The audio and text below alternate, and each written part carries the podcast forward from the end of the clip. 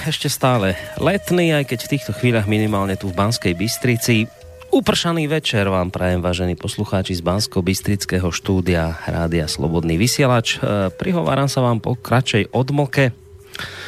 Som si urobil pár dní voľna a hoci som úprimne povedané to politicko-spoločenské dianie za ten čas veľmi nesledoval, predsa len došlo k jednej jednej udalosti, ktorá má, no, poviem to tak, ako to je, ako to cítim, ktorá ma značne naštvala.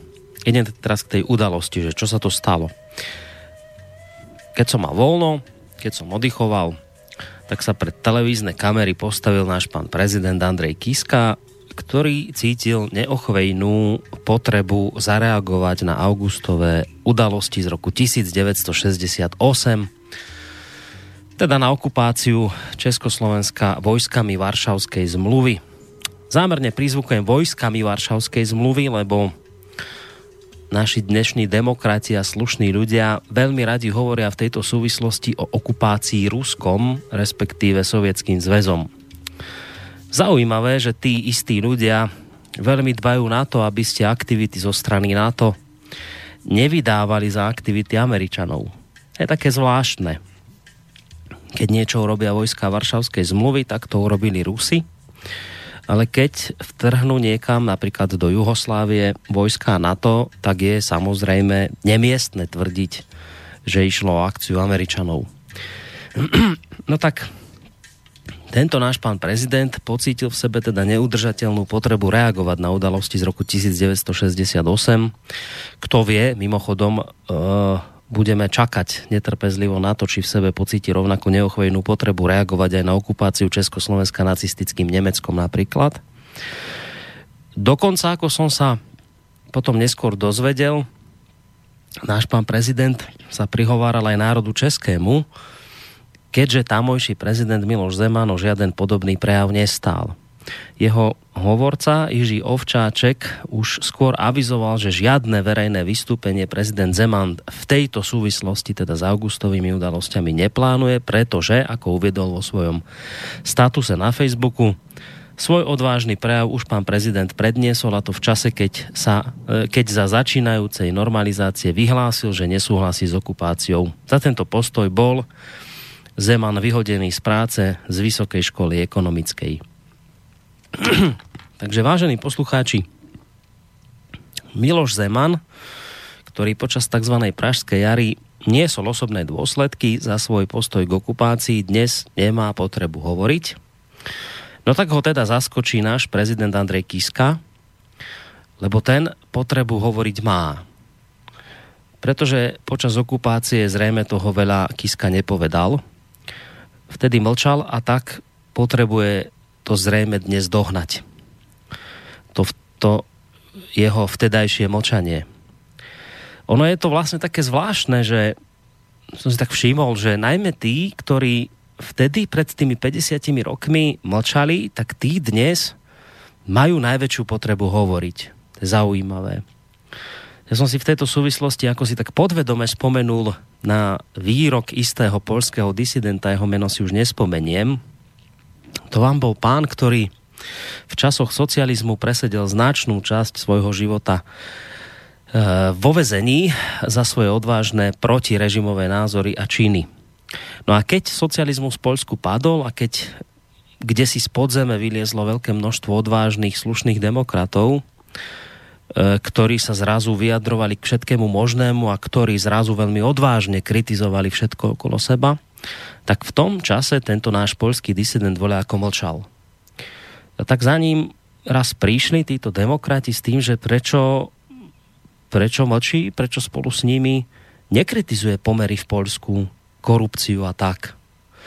No a on im na to povedal asi takúto vec, že nebol som spolu s vami posratý za socializmu, nemusím byť teraz odvážny spolu s vami za demokracie to je zase raz niečo zvláštne. Tak ten, opakujem, hovorím o Milošovi Zemanovi, ktorý v časoch okupácie vystupoval proti nej, dnes nepotrebuje prednášať veľké prejavy, ale ten, hovorím o slovenskom prezidentovi Kiskovi, ktorý za socializmu sa snažil všemožne, avšak neúspešne, vstúpiť do komunistickej strany a ktorý za okupácie mlčal a užíval si pohodlný život, tak ten dnes prednáša oduševnelý, principiálny prejav k 50. výročiu okupácie, v ktorom sa okrem iného dozvedáme aj takúto vec. Je povinnosťou dnešných demokratických politikov chrániť našu slobodu.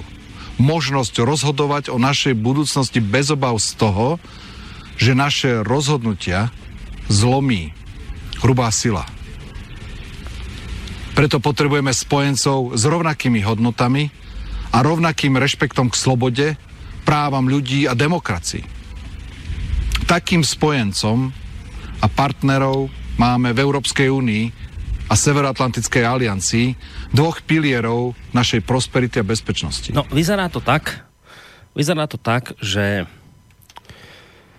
eh, že náš pán prezident Kiska je veľmi odvážny a principiálny človek, ale takou zvláštnosťou je, že táto jeho odvaha a nebojácnosť sa v ňom ozývajú ako si vždy až vtedy, keď už mu za to nič nehrozí. A keď ho aktuálny režim za tieto reči a postoj chváli. Takže vážení poslucháči, máme tu piliere našej bezpečnosti a prosperity v podobe Európskej únie a NATO. Tu sú tie piliere, ktoré nás podľa Andrea Kisku ak iste ochránia pred nebezpečím vanúcim z východu. Lebo Rusko samozrejme o ničom inom nesníva, len o tom, ako nás opäť okupovať. Takže máme spojencov v NATO a v Európskej únii, ktorí spolu s nami zdieľajú rovnaké demokratické hodnoty a majú rovnaký názor na dodržiavanie ľudských práv. A opäť taká malá zvláštnosť, že pán prezident Kiska hovoril o našich neochvejných spojencoch ako o pilieroch, o ktoré sa môžeme oprieť, na ktorých zrejme celá naša spoločnosť stojí a padá. Nož ale pravda je taká, že títo naši neochvejní spojenci nás napríklad 30. septembra roku 1938 tesne pred 3 hodinou ranou hodili cez palubu a podhodili nás ako korisť nenásytnému Hitlerovi. Naši vtedajší spojenci, ktorých dnes označil prezident Kiska za piliere bezpečnosti a prosperity podpísali s nacistickým Nemeckom Mníchovskú dohodu, za základe ktorej Československo odstúpilo Nemecku pohraničné územie osídlené prevažne Nemcami. Pán prezident Kiska, nož vyzerá to tak, že tieto vaše piliere, teda prepáčte, títo naši spojenci, sa na nás v rozhodujúcej chvíli ako si vždy vykašľú Naši spojenci sa na nás vykašľali v 38. Naši spojenci nás obsadili v 68.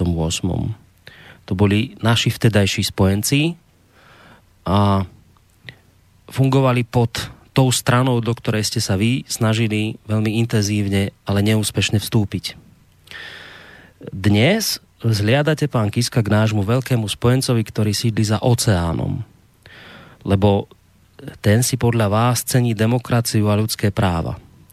Už tak asi vám vaši poradcovia zabudli povedať, že tento náš neochvejný americký pilier bezpečnosti napadol Vietnam, napadol Kambodžu, napadol Grenadu a mnohé ďalšie, prevažne latinsko-americké krajiny, v ktorých si dosadzoval dovedenia vlastných násilných diktátorov.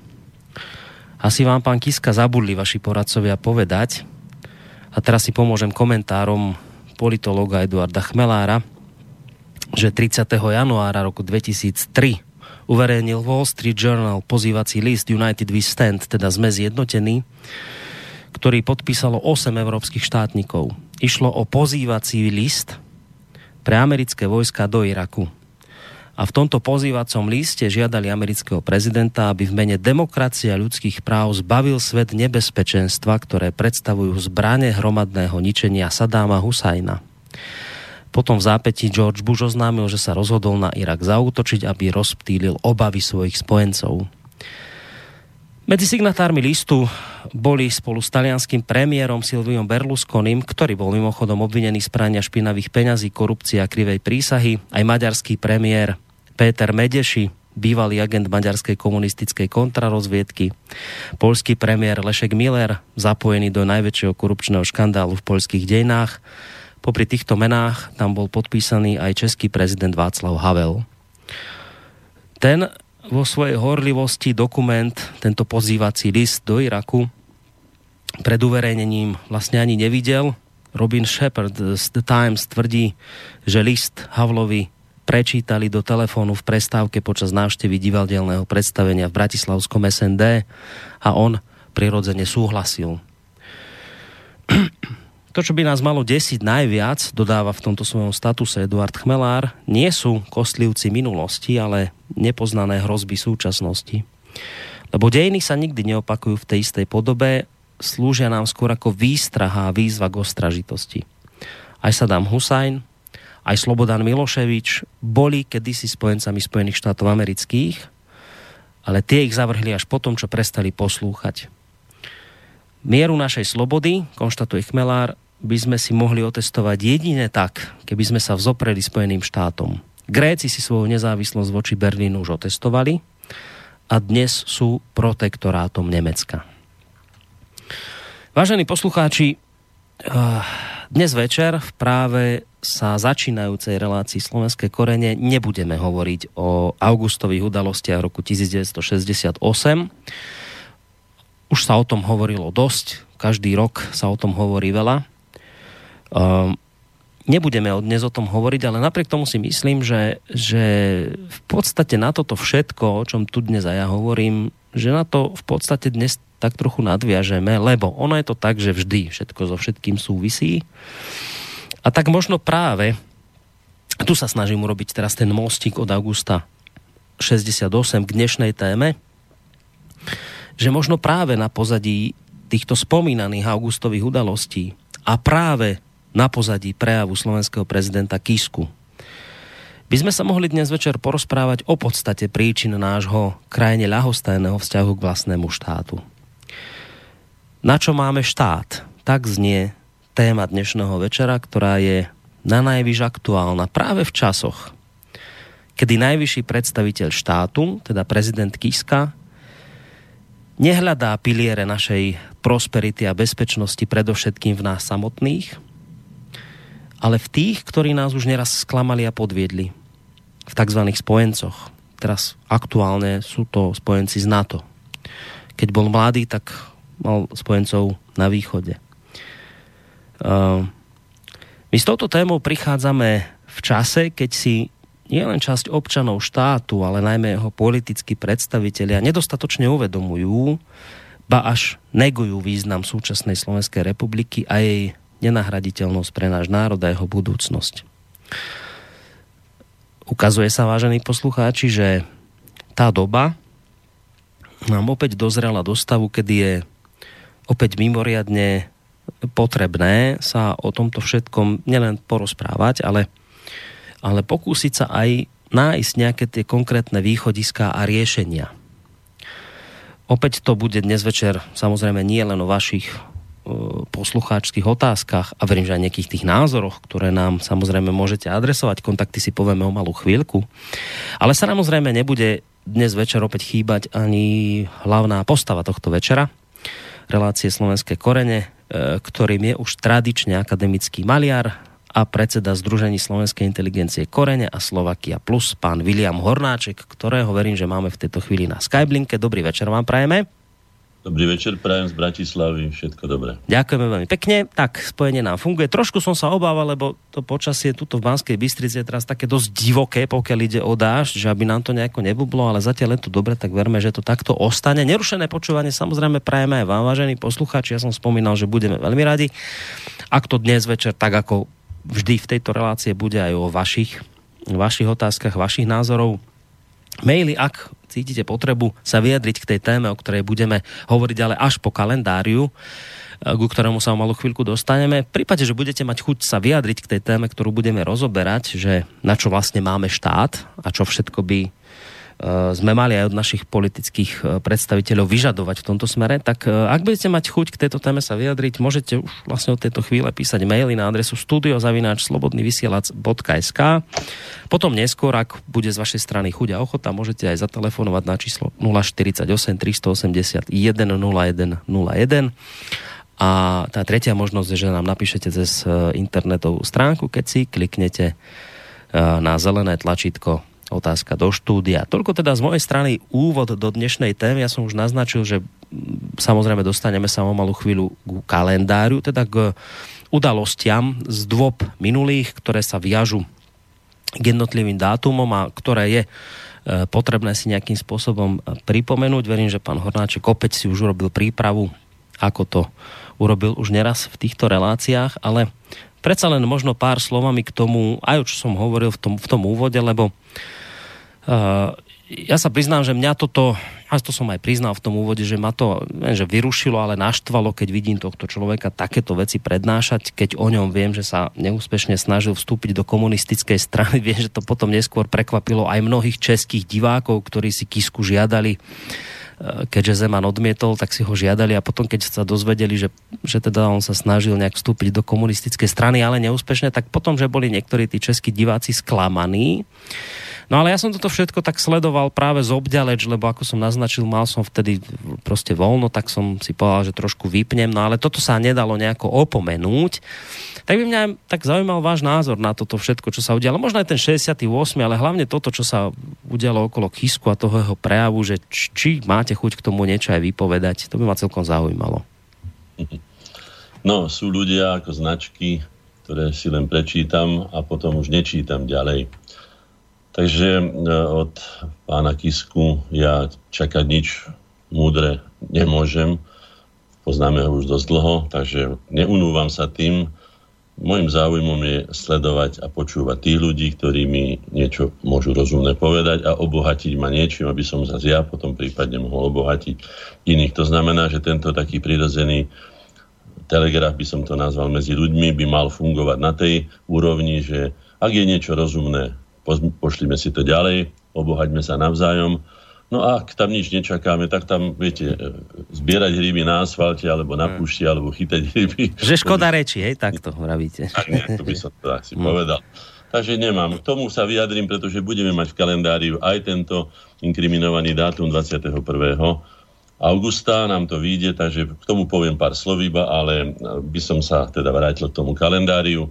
Máme toho pomerne veľa Počkajte, len taká drobná technická poznámka, že vy nám dnes tak celkom pekne zniete, nie že by to predtým bolo nejaká taká katastrofa, to nie, ale teraz je to také nejaké čisté. Čo sa stalo? Áno, priatelia na mňa nezabudli a nainštalovali mi konečne aj mikrofón, aj dva reproduktory, takže ja vás počujem výborne. Ja, takže vy ste už teraz normálne v detašovanom pracovisku.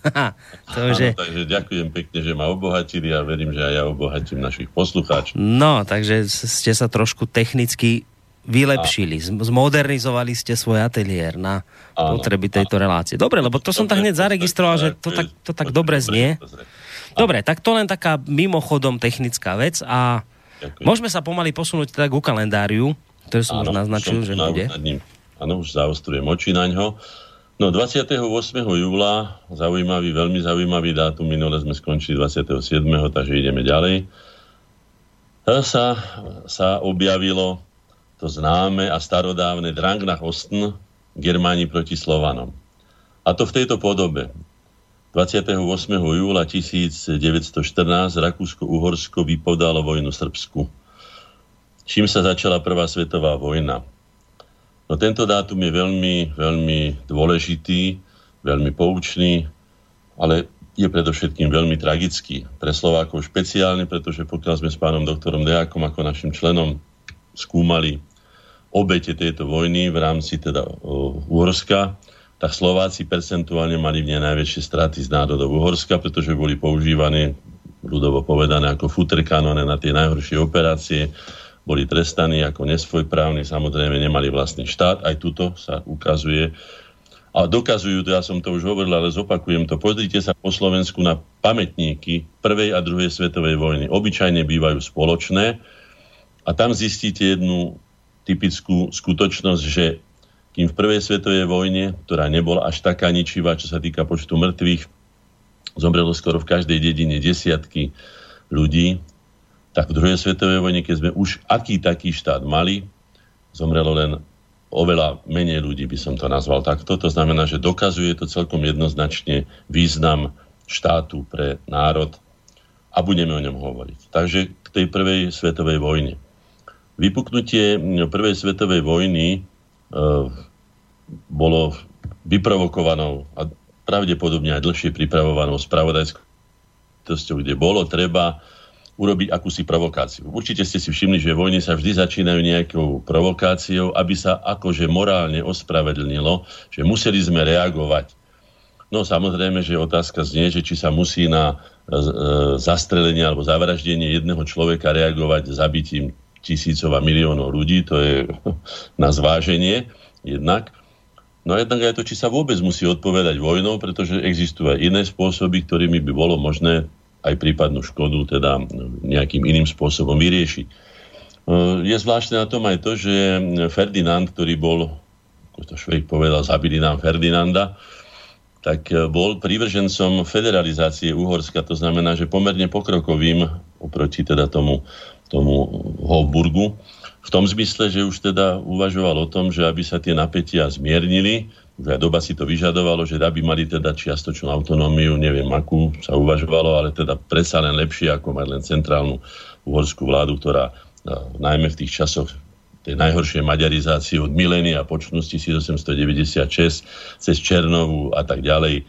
To všetko poznáme, sme si o tom hovorili, teda pokračovala hrozným tempom až tak, že skutočne E, to, ten vznik e, Československej republiky bol, bol pre nás vykúpením, samozrejme rovnako ako pre, pre Čechov, to sme si už povedali tiež. Nemôžno povedať, že len Slovákov, ale rovnako aj Čechov z toho germánskeho zovretia, tak aj nás z područia teda maďarského šovinizmu. E, je známe, že tento mocnár staručky už vtedy hej, nechcel podpísať vojnu. A tu je tiež jedno veľmi zaujímavé, čo by sme si mali všimnúť, už som o tom hovoril, ale uvedomme si to, že vrcholní predstavitelia moci všade na svete sú v podstate rukojemníkmi svojich poradcov. Podľa toho, ako mu podajú situáciu, keď povedia napríklad, ja neviem, musíte vyhlásiť vojnu, lebo už, ja neviem, Srby sú pred bránami Viedne, no tak už potom ani nemá čas veľmi rozmýšľať, aby teda sa stihli vojska pripraviť, tak to podpíše. Čiže existuje aj takéto krajné, by som to nazval, vydierania a manipulácie týchto poradcov, takže treba si dať veľký pozor, No a keď už sme pri tom, čo sme hovorili pred chvíľkou, tak ten prejav určite nepísal ten dotyčný pán, o ktorom sme hovorili, teda pán prezident Slovenskej republiky, ale ako ja som povedal, rozhodne nie slovenský prezident. Takže tie jeho poradcovia, no už to, čo si potom nechali zrejme na tej príslušnej ambasáde overiť, tak to potom už mu predložili a nejakým spôsobom sa to už naučil pasmom prečítať. No. Takže k tej prvej svetovej vojne toľko. Je bola to nesmierne tragická udalosť aj, aj hladomorom, ktorý teda postihol veľkú časť tých chudobnejších častí, najmä teda Slovenska. Pamätám si, že moji starí rodičia mi hovorili, že, že na Orave primiešavali do, do, do, do ovsenej múky primiešavali bukové piliny, aby sa vôbec mohli nejakým spôsobom nasítiť. Bolo to, bolo to nesmierne hrozné a dá sa povedať, že ešte viacej ako, ako mŕtvych bolo zmrzačených ľudí. Ja sám si pamätám zase z otcovho rodiska z Veselého pri pána, ktorého som taký nádherný letný deň stretol o barlách bez nohy a tam ja ako mladý chlapec som si uvedomil, že aké je to aké je to, aké je to fantastické, aké je to, aké je to krásne mať dve zdravé nohy, byť zdravým človekom, oproti tomu, keď on sa vrátil z vojny ako mladý človek a už potom samozrejme bol poškodený, pretože to gazdovstva sa nehodilo a vtedy ľudia predovšetkým gazdovali, čiže bol svojím spôsobom vyradený zo života. Tak toľko k tomuto dátumu. 28. júla eh, v roku 1920 konferencia veľvyslancov v belgickom meste Spa definitívne stanovila hranice medzi Polskom a Československom, kde boli Slovensku odňaté severné územia Oravy a Spiša o rozlohe takmer 500 km štvorcový, 25 vybratých obciach žilo 24 tisíc obyvateľov. Občas sa tam zastavím, chodím do Jablonky, keď som na Orave u nás na chalupe, maminom rodisku, tak idem tam sa pozrieť a už musím povedať, že už je to podstate polonizovaná časť za tie roky. Slováci bojovali, snažili sa ísť za tzv. tatíčkom Masarykom, ten ich ani neprijal. Žiadali, aby sa mohli v referende vyjadriť tieto veci. Nie, bolo skrátka dohodnuté, takže tam tiež je vidno, čo tá politika dokáže a akým spôsobom sa s nami narábalo, keď ste hovorili o tých tzv. spojencoch. No, 28. júla roku 1940 v Salzburgu sa uskutočnilo rokovanie, no neviem, či to bolo rokovanie medzi Adolfom Hitlerom a predstaviteľmi Slovenskej republiky, v každom prípade to bol diktát. Bol to Salzburský diktát, aj tu si treba uvedomiť, keď sa toľko hovorí, taký nadnesený taký, taký pojem o priateľskej, mierovej, tvorivej spolupráci národov, to tak krásne znie, taká nádherná kytica až voňavá. No a v podstate je to také, že nátlak, vydieranie, vyhrážanie, nakoniec aj útoky, agresie a tak ďalej. No, takže Hitler nadiktoval Tisovi a jeho, jeho druhom, ktorí tam boli, že si nepraje tam Ďurčanského a ďalších niektorých a teda presadil to radikálne krído Vojtecha, Vojteka Tuku, Tuku, uh, ktorá, ktoré v podstate tvorilo protiváhu také by som povedal umiernené alebo stredovej politike Tisovej, ktorý sa snažil uhrať, čo sa uhrať dalo v tých ťažkých dobách a veľkým pomocníkom, čiže dosadil si vlastne svojich pomocníkov Tuku a jeho radikálne krídlo. Takže takto sa narábalo s nami a zdá sa, že toto ani ne, ne, nejde prestať a darmo sa budú hovoriť všelijaké frázy o tom, že ako sa mierovo spolupracuje, aké máme spoločné hodnoty a tak ďalej. No, urobíte si sami o tom názor. 29. júla v roku 1593 sa začala 15-ročná vojna a najdlhší vojenský konflikt medzi Habsburgovcami a Turkami na prelome 16. a 17. storočia. Zase som to vybral také veci, ktoré sa týkali Slovenska. Slovensko trpelo pustošivými turecko-tatarskými nájazdmi, ale oveľa teda, ale veľa príkoria mu spôsobili aj, aj prechmaty cisárskeho vojska. E, čítal som si listy z tohto obdobia, ktoré písali, povedzme, tí, tí tureckí bejovia, begovia a pašovia, neviem kto všetko to tu okolo bol, tí vojenskí hodnostári, kde, kde nazývali iba prašivými psami našich teda richtárov alebo našich e, kapitánov zámkov alebo hradov. No a môžem si živo predstaviť teda, ako to bolo. A viem, že písali aj smerom do Habsburskej ríše, teda do toho Rakúska, dneska takého ospevovaného, aké to bolo, hej, pán Satinsky sa ide pominúť, alebo sa išiel pominúť od, od šťastia, že aký sme my boli veľkí vtedy a mali sme to od Jadranu až neviem pokiaľ, no, som už povedal, mali sme tak akurát zhrbený chrbát a motiky a, a, a prácu na týchto pánov, tak oni potom uvažovali a nakoniec aj neposlali. Bolo treba chrániť aj banské mesta, nakoniec to bolo také hlavné lákadlo týchto, týchto najazníkov tureckých, tam by si boli ďalšie výboje zaplatili. No a veľmi ťažko posielali semka slabo vycvičené, slabo vyzbrojené akési časti vojska, ale nikdy nie také dostatočné, aby sa tento konflikt no, ukončil, pretože ako sa hovorí, z cudzieho krv netečie a ich to tak veľmi netrápilo. Dokonca možno, že aj kalkulovali s tým, že však to Uhorsko oslabia a potom mu vypadajú pierka z chvosta a nebude už potom robiť ďalšie odboje. No ale to už neviem, to len sa domnievam, ale logika by tomu nasvedčovala. 29. júla v roku 1000 878 rakúsko-uhorské vojenské jednotky vstúpili do Bosny a Hercegoviny. No, aby sme vedeli, čo sa teda odohralo. Takže v tých expanzívnych, opäť to bol ten drak na hostn, dalo by sa povedať germánsky. Uh, možno si spomínate na tú pesničku Za cisára pána a jeho rodinu.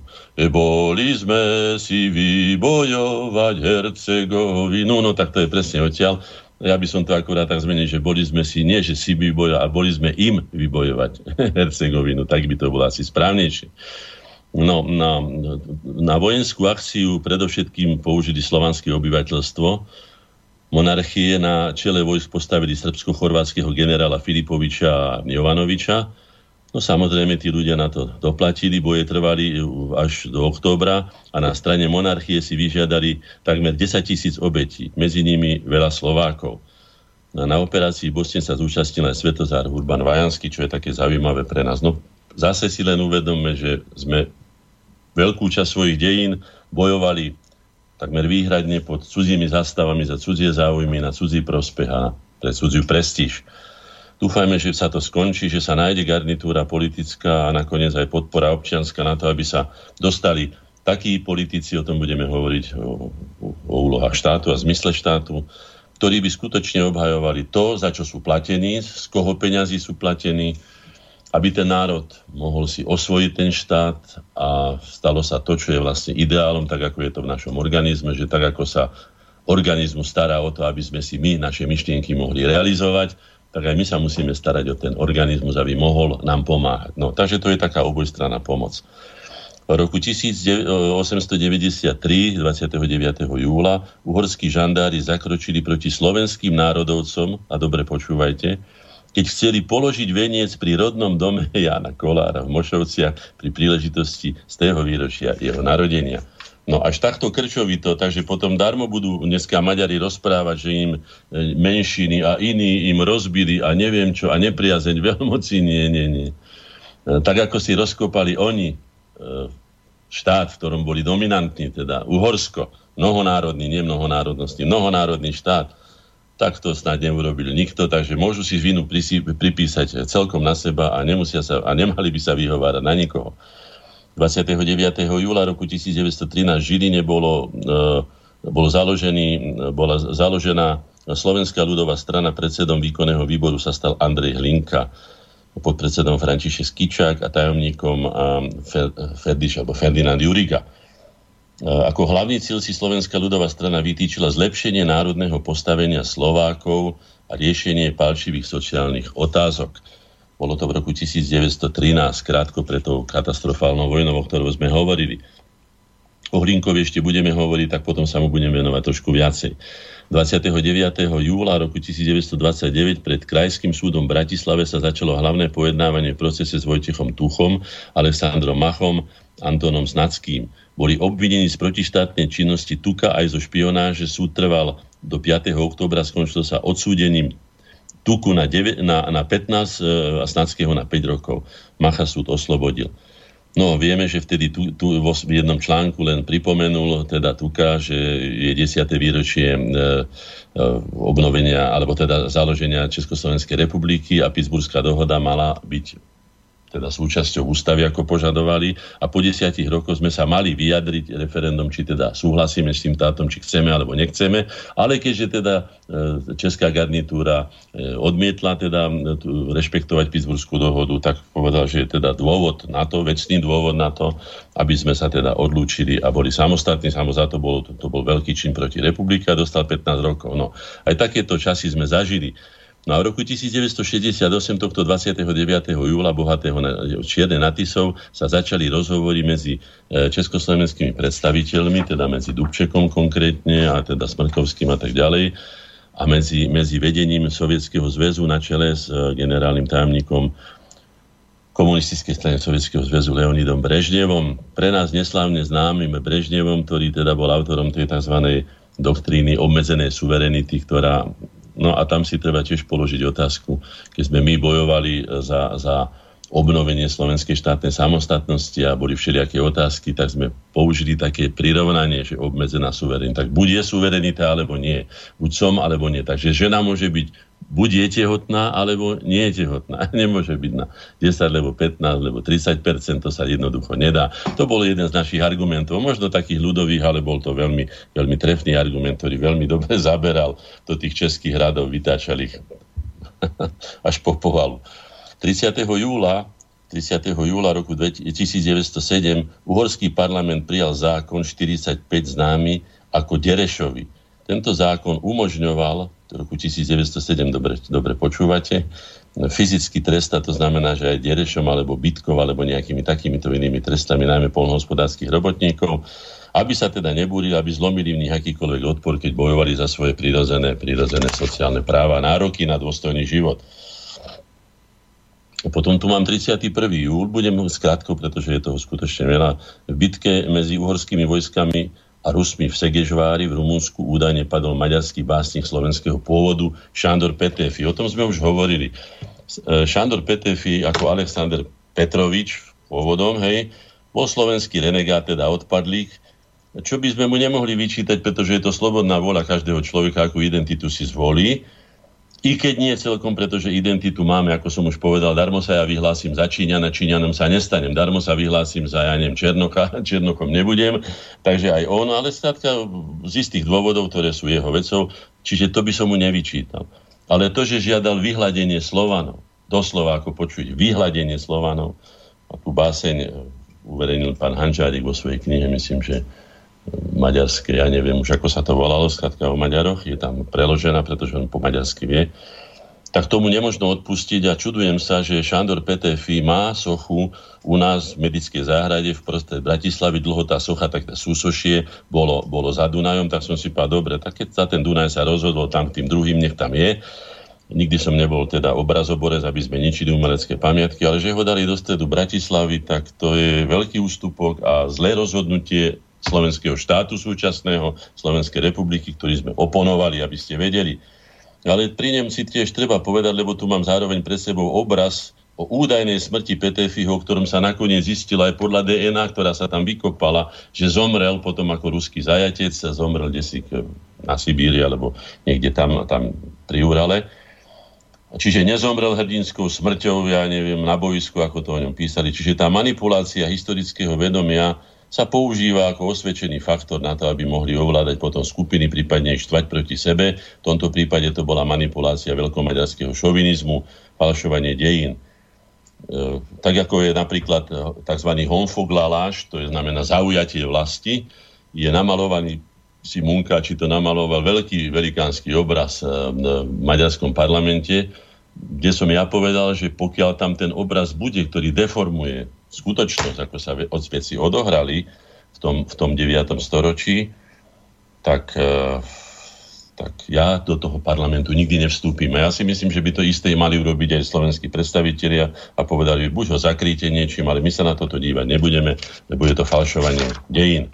Ale na to treba opäť politikov, predovšetkým osobnosti. 1. augusta v roku 1834 e, v Fešbudíne Pešť Budíne bol založený spolok milovníkov reči a literatúry slovenskej. E, z jeho, za jeho predsedu bol zvolený Jan Kolár, tajomníkom bol Martin Hamuliak. E, a v ten istý deň 1. augusta, ktorý Ludovič Túr nazval prvým klasňom, tie noviny, ktoré som mal tu čest a mať v ruke, z toho prvého klasňa, čiže 1. augusta, vyšli v Bratislave prvé číslo slovenských národných novín. Dnes tieto noviny používa, alebo teda prevádzkuje e, Matica Slovenska. Ich vydavateľom a hlavným redaktorom bol Ludovič Túr. Vďaka ním prenikla spisovná Slovenčina na verejnosť, prehlbila sa informovanosť o národnom hnutí a živote v jednotlivých regiónoch. Zohrali významnú úlohu aj na poli ľudovýchovy, boji proti alkoholizmu a podpore spolkov nedelných škôl, e, sporiteľní e, moderných podnikania a podobne. Skrátka tú osvetovo-kultúrnu No, treba sa poďakovať, je to krásny dátum. Aj by sme sa možno, že mohli vrátiť k tým názvom, ako boli klaseň, lipeň, lipeň podľa toho, že lipa kvitla a, a iné, iné, iné brezeň podľa toho, že zrejme brezy kvitli a tak. No. 2. augusta sa odohralo v roku 1847 v Liptovskom Mikuláši sa konala schôdza jednoty mládeže slovenskej, založenej v auguste 1845 pod predsedníctvom Jana Francisciho. Jej sídlom bola Levoča od roku 1847 Bratislava a predsedom bol Peter Kellner Hosinsky.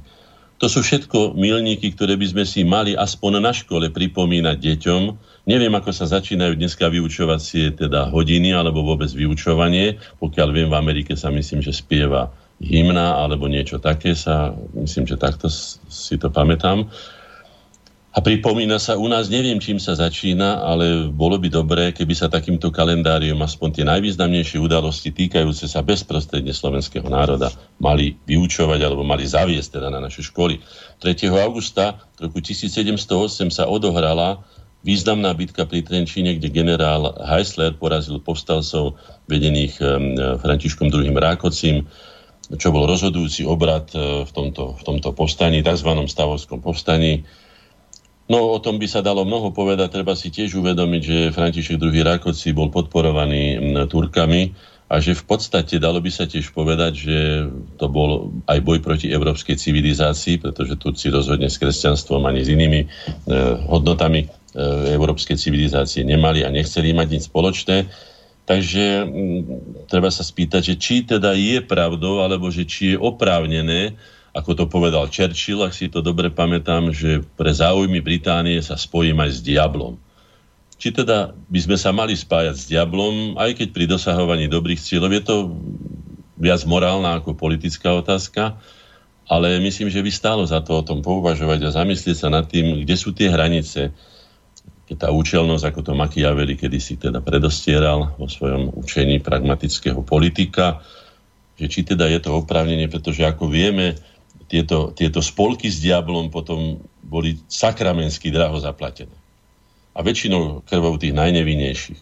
Aj tu sa odohralo to, že v podstate mali preváhu títo, títo povstalci, ale pretože Rákoci bol zranený, spadol tam, dokonca myslím, že prišiel do, o, o vedomie a hra sa rýchlo rozniesla potom vojsku, ktoré mohlo pokojne vyhrať, hej, panika, že vodca je mŕtvý, tak sa to rozutekalo no a potom ich samozrejme od chrbta utlkali jedného po druhom. Aj tam si treba uvedomiť, že ten výcvik armády a dobré velenie je veľmi dôležité a že posielať chlapov na istú smrť len preto, že majú pravdu, je veľmi pri najmenšom nerozumné. Môže to byť síce hrdinské, ale e, my by sme mali o tom uvažovať najmä preto, že nie sme Čína, a že tých 5 miliónov ľudí si treba chrániť a preto som vždycky presadzoval aj v našom zápase, ktorý sme my ako naša generácia robili vždy len teda inteligentné, mierové, rozumné, racionálne také postupy, ktoré by nás nestáli ľudské životy a nám sa to teda podarilo, mali sme to šťastie. Samozrejme treba povedať, že aj z druhej strany, pretože aj na druhej strane sa už poučili z tých eh, tzv. homolových eh, či Eliášových pučov, ktoré nám tu vyviedli toho 10. marca roku 1839, ktoré vlastne nahrali Hitlerovi a tým pádom sa spustila celá tá akcia. No, potom sme si už povedali viackrát. Eh, čo to tu máme ďalej? No, aha, mám tu na, v Prešove sa narodil roku 1689 Ladislav Berčeny, jeden z aktérov krvavého snemu v Onóde, kde vlastnou rukou dorazil a dosekal Melichara Rakovského. Kto poznáte túto tragickú udalosť, takže na Onotskom sneme sa boli, boli turčianskí zemani stiažovať na, na neúnosné dane, ktoré gniavili doslova, teda pospolitý ľud tam, ktorý vymieral a, a teda strádal. No a títo, títo Rákocievci, a najmä teda Maďaroni, ale ako vidíme aj Ladislav Berčení z Prešova, dosekali vlastných, teda na smrť len preto, aby teda mohli pokračovať v boji, ktorý nakoniec neprineslo nič, len ožobračenie Slovenska, aj to si treba povedať, že všetky stavovské povstania, ktoré tzv. stavovské povstania, ako to ja teda hovorím, tam boli iné záujmy, často aj osobné, boli, boli neuveriteľnými útrapami pre slovenské obyvateľstva za Rákociho, po Rákociho povstaní, ktoré teda druhého trvalo pomerne dlho, boli doslova vyľudnené veľké časti východného Slovenska, ale aj iné dediny. No. Poďme na 4. augusta v Martine roku 1863, to je veľmi významný dátum, sa konalo prvé valné zhromaždenie Matice Slovenskej. No, e, ja by som vám odporučil, neviem, kde sa to dá nájsť, možno, že aj na internete. Skúste si nájsť prvé číslo Pešbud, nie prvé, ale vtedajšie číslo Pešbudinských vedomostí, kde neviem teraz už, e, kto to napísal, ale to už je v podstate jedno, či William Pavlini Todd alebo Francisci, ktorý opisoval to, čo sa odohralo a za akým nadšením sa stretlo vyše 5000 ľudí v Turčianskom svetom Martine, ako si založili svoju prvú národnú obrannú ustanovizeň, kultúrnu, osvetovú a tak ďalej, s akou radosťou, s, akou, s, akou, s akým elánom, potešením, nadšením, odhodlaním, s motiváciou a skutočne Matica pomohla. Preto ja na Maticu nikdy nedám dopustiť. E, iná vec je vedenie aktuálne, to nebudeme si teraz vysvetľovať.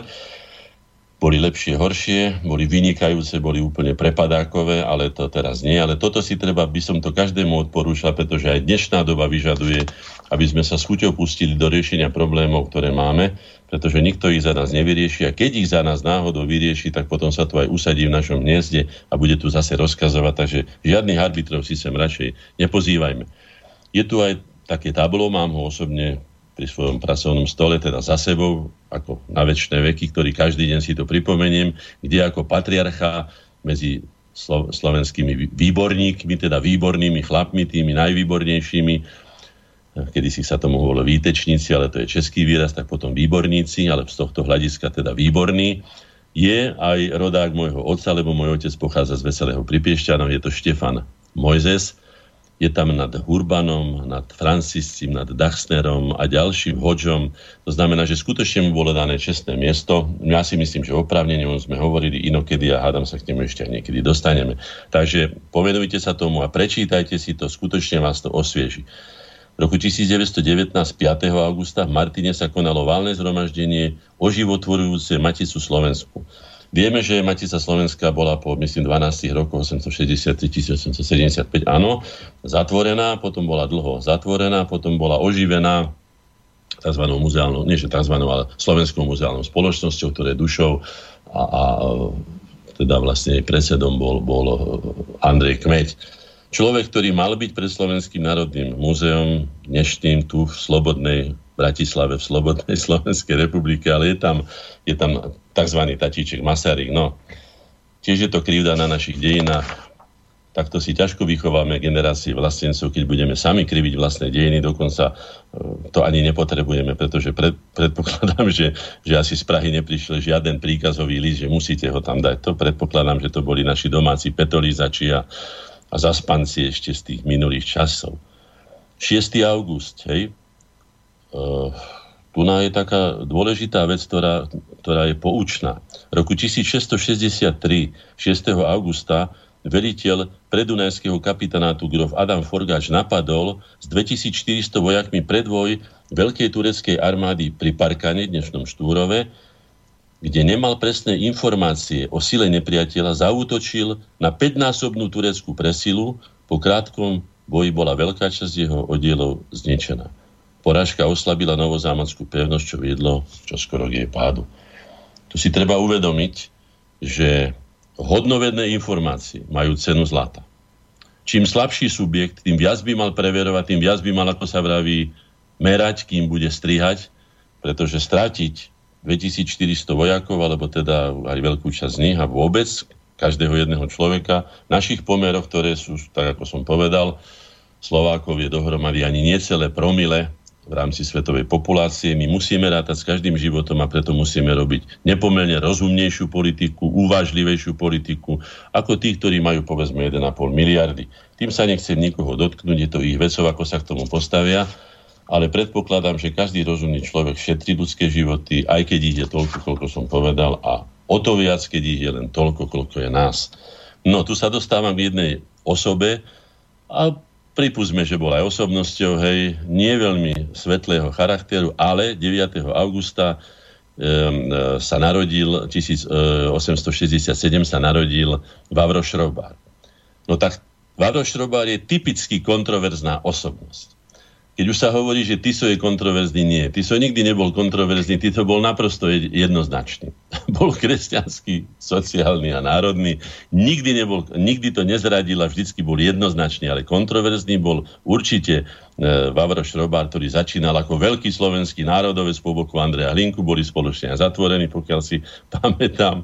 No a potom sa stal z neho zúrivý a nenávistný čechoslovakista pod, pod vplyvom Tomáša Masaryka, tzv. tatička, ako som povedal, patrili najdôležitejším zástancom praského centralizmu a šíriteľom čechoslovakizmu.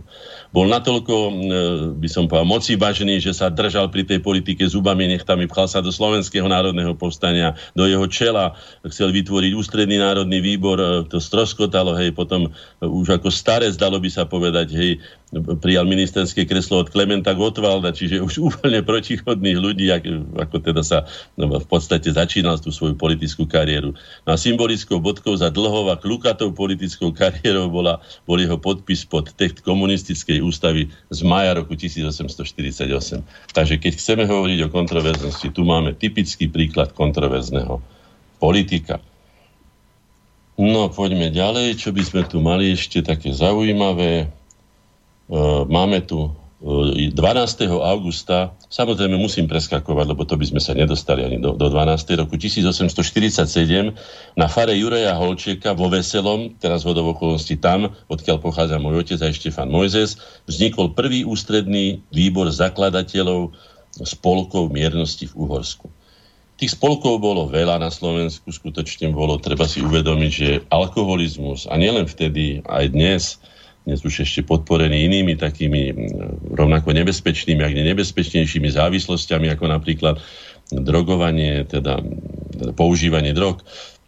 spolky miernosti v roku 1847 vznikol vo Veselom, ako som už povedal, tento e, ústredný výbor zakladateľov spolkov miernosti, kde sa chceli koordinovať svoju činnosť. Iniciatívu vyvinul Štefan Závodník s cieľom koordinovať prácu asi 500 podobných spolkov na celom území Slovenska. Treba si povedať, že veľmi silnú úlohu zohral tam, e, zohrala tam e, kniha Šenk Pálenečný, ktorú napísal, napísal, napísal Adam Adraščík, Jan Andraščík a Jan Andraščík, bardievský farár. Teraz si predstavte, že boli zákony, že ak sa neminulo víno v Zemepánovi, to znamená, že sa zaviedla povinná konzumácia vína z pánskych vínic. Ešte v stredoveku. A potom sa to rozšírilo aj na pálenku, čo bolo ešte zúbnejšie ako to víno.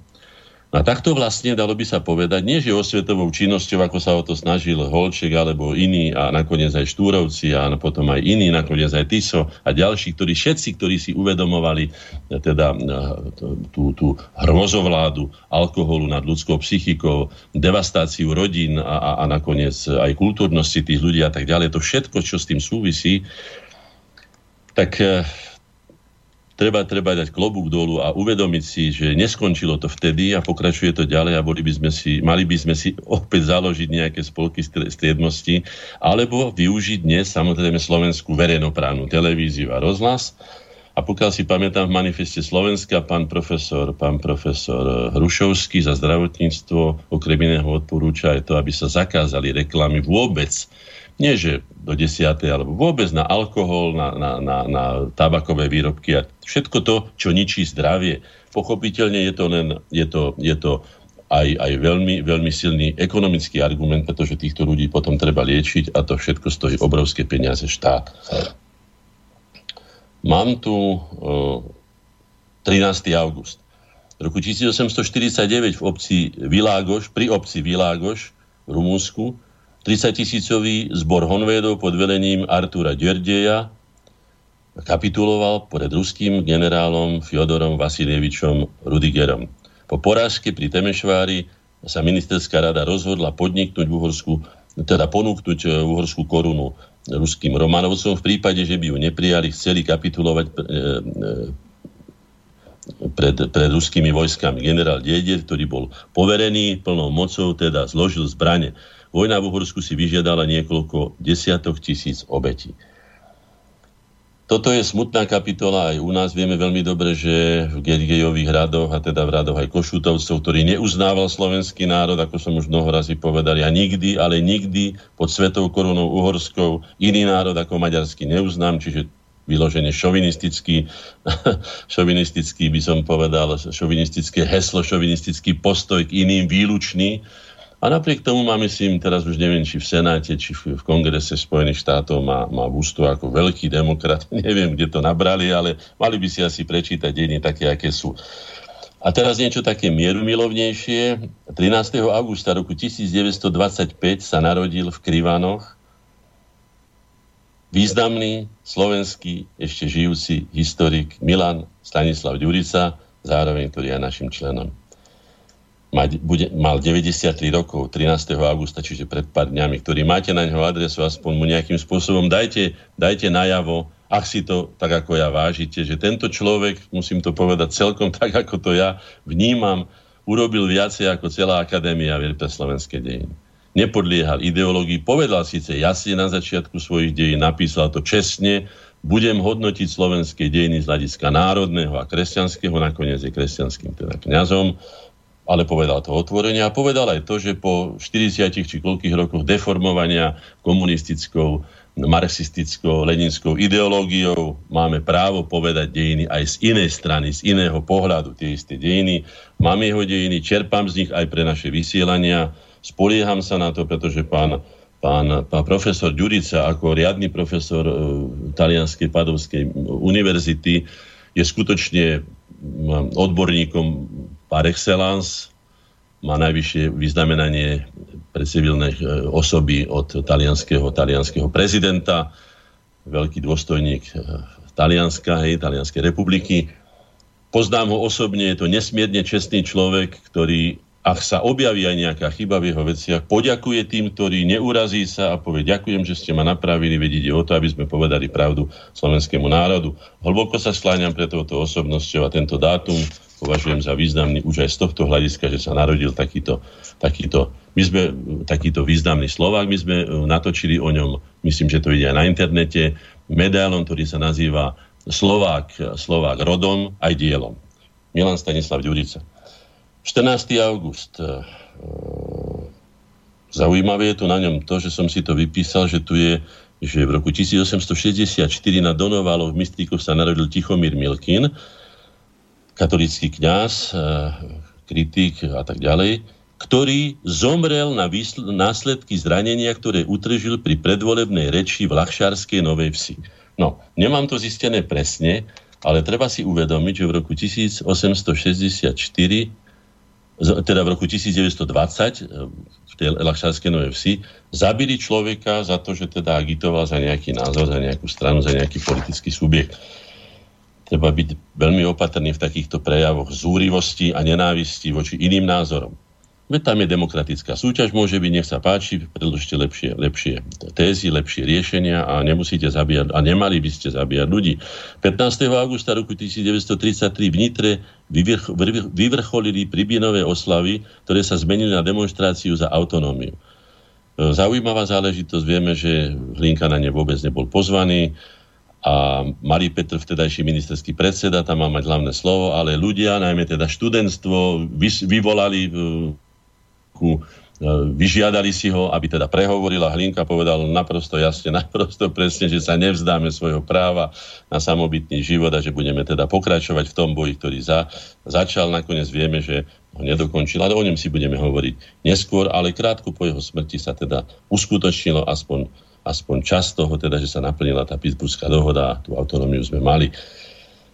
Uh, čo tu máme? Aha. Tak dostávam sa teda z Hlinkovi. Keď som už pri ňom, tak si dovolím povedať, že 16.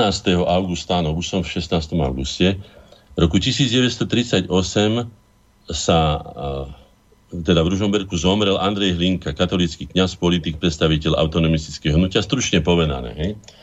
Bol som teraz na slávnosti, ktorá bola pri tejto príležitosti 16. augusta, teda pred pár dňami a napísal som báseň aktualizoval, ktorá sa už čítala, ale v inej trošku podobe pri 150. výročí e, v Ružomberku. A ak dovolíte, z úcty k tomuto veľkému mužovi, ktorý si zaslúži ten čestný titul, lebo to nie je nič viac len čestný titul, ale zároveň ani nič menej ako čestný titul, otec národa. Môžem? Jasné, nech sa páči. No. Otec národa. Už v lone svojej slovenskej matky, než zača- začal vlastný osud žiť, cítil to jasne a vedel presne, mal na to výnimočný cit, kedy sa pre svoj slovenský národ má a aj musí narodiť. V čase, keď vyli vražedné svorky okolo nášho košiara a múdry osud už do kolísky dal mu poslanie farára pastiera duší a vodcu ľudí, čo láskou srdcia otvára. Srdcia tých verných, čo národ kladú nad svoj osobný záujem a obetujú aj vlastný život pre svoj národ a rodnú zem. Sveté poslanie byť otcom, vodcom milovaného národa prijal s pokorou, však aj s hrdosťou, s prísahou, že sa nepoddá. Nezískal si ho pre cudzie ciele ani cukor a ani bič. Heslo mal jedno, držme sa vedno pre národ všetko sebe nič. Hoci zradcovia a zapredanci sypali mu pod nohy hrach. Ani v Parížoch, v Pešťach či v Prahách nikdy ho nepremohol strach. Že ako Slovák bojoval slovom, určite nie je náhoda. Jeho cieľ bol vždy prospech národa, rovnoprávnosť a sloboda. Vždy v prvom rade, vždy ako vodca, vždy mal blízko od slov k činu. Či za slovenskú autonómiu, či v zápasoch za tú našu Slovenčinu. A vďak za vernú službu národu? O tom je takmer škoda slov. Odmenili ho cudzie väzenia, Segedín, Praha a Mírov. Že ho tí, ktorí nám vtedy vládli, vrhli za mreže žalárov. Od Maďarónov a šovinistov nič prekvapivé, nič nové. No českí bratia ho za to isté internovali v Mírove. Kultúrny národ ctí otcov vodcov, čo ho vyslobodili s tmy, pred tvárou zásluh Andreja Hlinku. S úctou si kľakneme aj my. S úprimnou vďakou za dar najväčší, za dar nezištnej obety. Nech mu to všetko, čím chránil národ, na väčšnej ceste posvieti. Čím národ chránil a aj zachránil? Úprimnou láskou k svojeti. Kiež vďačný pozdrav s rovnakou láskou až k jeho výškam doletí. Zvestovať, že v ňom otca národa ctia si rodu verné deti a povedať mu, že vždy ochránia, čo nám odkázal v záveti. Aby náš národ nikdy viac nežil bez slobody a bez mena. A naše prianie do budúcnosti. Nech s nami v pravde Otec národa aj v ďalších bojoch vytrvá a nech nám osud viac takých synov, otcov a vodcov požehná. Takže toľko moja podsta tomuto veľkému mužovi. A tým pádom asi aj koniec kalendária? Nie, ešte tu mám zo 2 za 3 dní, ale to už potom dotiahneme, hej. Je to teda moja podsta voči Hlinkovi. 18. augusta uh, áno, tu sa dostávame k štátu. Už sa dostávame k štátu, mi nahráva trošku aj to, čo sa udialo, hej. Uh, v roku 890, 1899 americkí Slováci na čele so Štefanom Furdekom a Petrom Rovniankom za, založili v Pittsburghu Národný výbor, prvý americko-slovenský americko-slovenský ústredný orgán. Výbor organizoval verejnú zbierku na fond určený Slovákom vo Vosku. Dal som si v Matici taký, taký som kúpil v starožitnostiach, taký zdrab papiera, ktorý bolo treba veľmi, veľmi zešte, ale podarilo sa. A tam je napísané, je tam mapa českých zemí, e, e, Slieska, Moravy, Slovenska, aj Zakarpatskej Ukrajiny, alebo teda podkarpatskej Rusy. A je tam napísané za oslobodenie Slovenska. Táto akcia, dobre počúvajte, ne, nešlo o Československo, vôbec nič tam také nebolo. Hej. My sme prijali pochopiteľne takisto národnú slobodu Čechom, bratom aj všetkým ostatným, hej, ale za oslobodenie Slovenska. Táto akcia vyzbierala, myslím, že sa traduje, že myslím okolo milióna, milióna dolárov, ktoré priniesol Jozef Murgaš tatičkovi. A potom za to, nie že za to, ale popri tom, že teda zostane už tu na doma, v novom, slobodnom Česko, pomlčka Slovensku, tak teda ten štát začal, si žiadal aspoň to, aby na strednej škole mohol učiť elektrotechniku, alebo teda fyziku pravdepodobne, hej. No nelze vyhovieť, to bola odpoveď a s tom sme sa stretali veľmi často v Prahe, až tak často, že to nakoniec bolo tým hlavným, teda hlavným, hlavnou príčinou toho, že sme sa vlastne museli rozísť, pretože bolo to nesmierne nespravodlivé. No a tu sa píše o Františkovi Jozefovi. František Jozef 18. augusta sa narodil v roku 1830 a zomrel ako 86 ročný roku 1916 a bol to najdlhšie vládnúci panovník v dejinách monarchie. Vládol 67 rokov. Ja si spomínam, ak dobre si spomínam, že dlhšie vládol iba Ludovič 14., teda známy král Slnko, ktorý povedal to známe, štát som ja. Budeme hovoriť aj o tom, kto je teraz štátom. Dostaneme sa k tomu. Takže toto som použil ako takú, takú, taký odrazový mostík k tej našej téme. Ak dokončíme ešte, a dostávame sa k okupácii Československej republiky, Československej socialistickej republiky, vojskami Varšavskej zmluvy. Je to tu napísané dobre, pán Mrva to napísal dobre, citujem z neho. A, a ja som to zažil, nebudem teda k tomu hovoriť viacej, ste povedali, že už bolo povedané dosť. Uh, samozrejme dochádza k mitizácii, to je pochopiteľné. Z akéhokoľvek uhlu iného sa pozriete, vždycky to má iné konsekvencie, iné vzťahy a tak ďalej. Ale ja si spomínam, mám, budem hovoriť teda osobné spomienky, mal som 18 rokov, ani nie celých, bol som v poslednom ročníku uh, stred, strednej všeobecnej vzdelávacej strednej školy, SVŠky vteda na, na metodovej, bola, bola to výberová škola, a všetci, teraz už nechcem povedať, či priamo pod môjim, moc som na to nehrdý, čo teraz poviem, sme odmietli maturovať z ruštiny.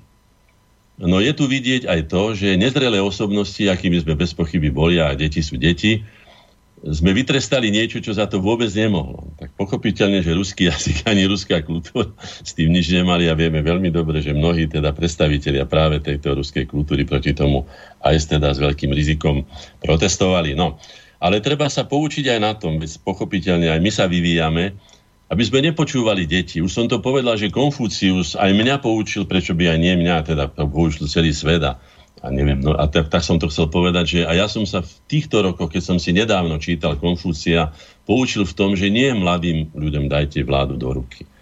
Poznáme, poznáme Sládkovičové, hej, mladom sa veku ide do vlády, starému sila nestačí a tak ďalej. Áno, bola to romantická básteň tiež mladých, teda Štúrovcov a tak ďalej, ktorí nastupovali, mladá generácia. To, má to svoje opodstatnenie, to istý uhol pohľadu, ale v každom prípade, čo sa týka dlhodobých strategických záujmov, takých obrovských aglomerácií, ako sú povedzme národy a štáty, tak treba tých najstarších, alebo nie najstarších, ale tých najskúsenejších a pravdepodobne tých starších, aby sa vyvarovali takýmto veľkým gestám, lebo pre nás to bolo veľké gesto, boli sme na seba nesmierne hrdí, sme jednoducho mali na háku, obrazne povedané, riaditeľa a celé vedenie, tí boli celí vystrašení, teraz sa menilo, vieme veľmi dobre, že to zasiahlo aj do režimu, ktorý sa znormalizoval v úvozovkách, hej, teda pritvrdil riadne, ideologicky a tak ďalej. Taká určitá bolševizácia nastala, čo sme tu my mali taký voľnejší, taký česko-slovenský ten tzv. komunistický režim, no, ten socializmus s ľudskou tvárou sme chceli budovať. Takže k tomu by som len toľko povedal. Ja som namaloval, mám tu nad sebou ten portrét, autoportrét z roku 1968, kde je ako, ako, ako Zeus alebo ako Parom Perun, očami blízkajúci e, mladý Vilo Hornáček. Pripomína mi mnohé. Predovšetkým to, čo som povedal, že užme sa celý život, použme sa múdrejme, nehlúpejme, ako sa to stáva mnoho razy, že človek dosiahne svoj zenit niekedy, ja neviem, 25 na vysokej škole a potom už len hlúpne, hlúpne a hlúpne a že z neho e, starý hlúpak, miesto toho, aby bol z neho, z neho starý, múdry patriarcha. Takže to by bolo moje také poučenie, poučenie zo samého seba aj z týchto udalostí, ktoré bolo. No. E, roku 1862 už spomínaný cisár František Jozef 21. augusta schválil stanovy Matice Slovenskej a pokiaľ si pamätám, dal tuším aj tisíc zlatých na, na Maticu Slovensku. No ale potom zase bez, bez pod istým tlakom za iných okolností, zrejme pod svojimi poradcami, pod tlakom teda porad svojich poradcov, zase pomáhal likvidovať a zatvoriť. V roku 1800 77, zaujímavý dátum, 3 sedmičky, 22. augusta, Maria Terezia vydala nariadenie o reorganizácii školstva. Dokument prvý raz vyslovil zásadu všeobecnej školskej povinnosti, teda povinná školská dochádzka. Tu by som povedal áno, e, tlieskam obidvomi rukami, áno, tak to má byť. Národ sa má vzdelávať e, na všetkých úrovniach, to by sa bolo treba povedať aj pre cigánske osady dnešné, že by bolo by tam treba zaviesť skutočne režim osvetového vzdelávania, aby sa tí ľudia skutočne správali ako kultúrne bytosti a nie ako tie deti v tých cigánskych osadách, ktoré sú obeťami, doslova obeťami zneužívania vlastnými rodičmi a tu by mal zakročiť štátny prokurátor. Neviem, či treba to ohlasovať, ale však oni nakoniec majú svoje, svoje orgány aj policajné, ktoré povedia jednoznačne, že dochádza k zneužívaniu detí, ktorým berú budúcnosť, berú im to, na čo majú deti sveté právo, to je jedno, či cigánske, či slovenské, či maďarské, či čínske, či černovské, či akékoľvek iné, všetky majú rovnaké a toto by bolo treba vyriešiť, to budeme si snať hovoriť aj v tých otázkach štátu. V roku 1875, 22. augusta, vydal Jozef II patent o zrušení nevoľníctva v Uhorsku. No tak si uvedomte, že skutočne to bola veľká záležitosť, že už mohol potom ten slobodný nevoľník, teda prepustený nevoľník, sa mohol už aj slobodne, keď sa vyplatil, samozrejme z povinností, ktoré bol dlžný, neviem, aké to boli, ale pravdepodobne naoktrojované, nadiktované povinnosti a teda podložnosti, mohol už potom e, ako po tých splnení záväzkov mohol slobodne sa stiahovať, rozhodovať o povolaní a e, aj, aj, aj sa slobodne ženiť. No.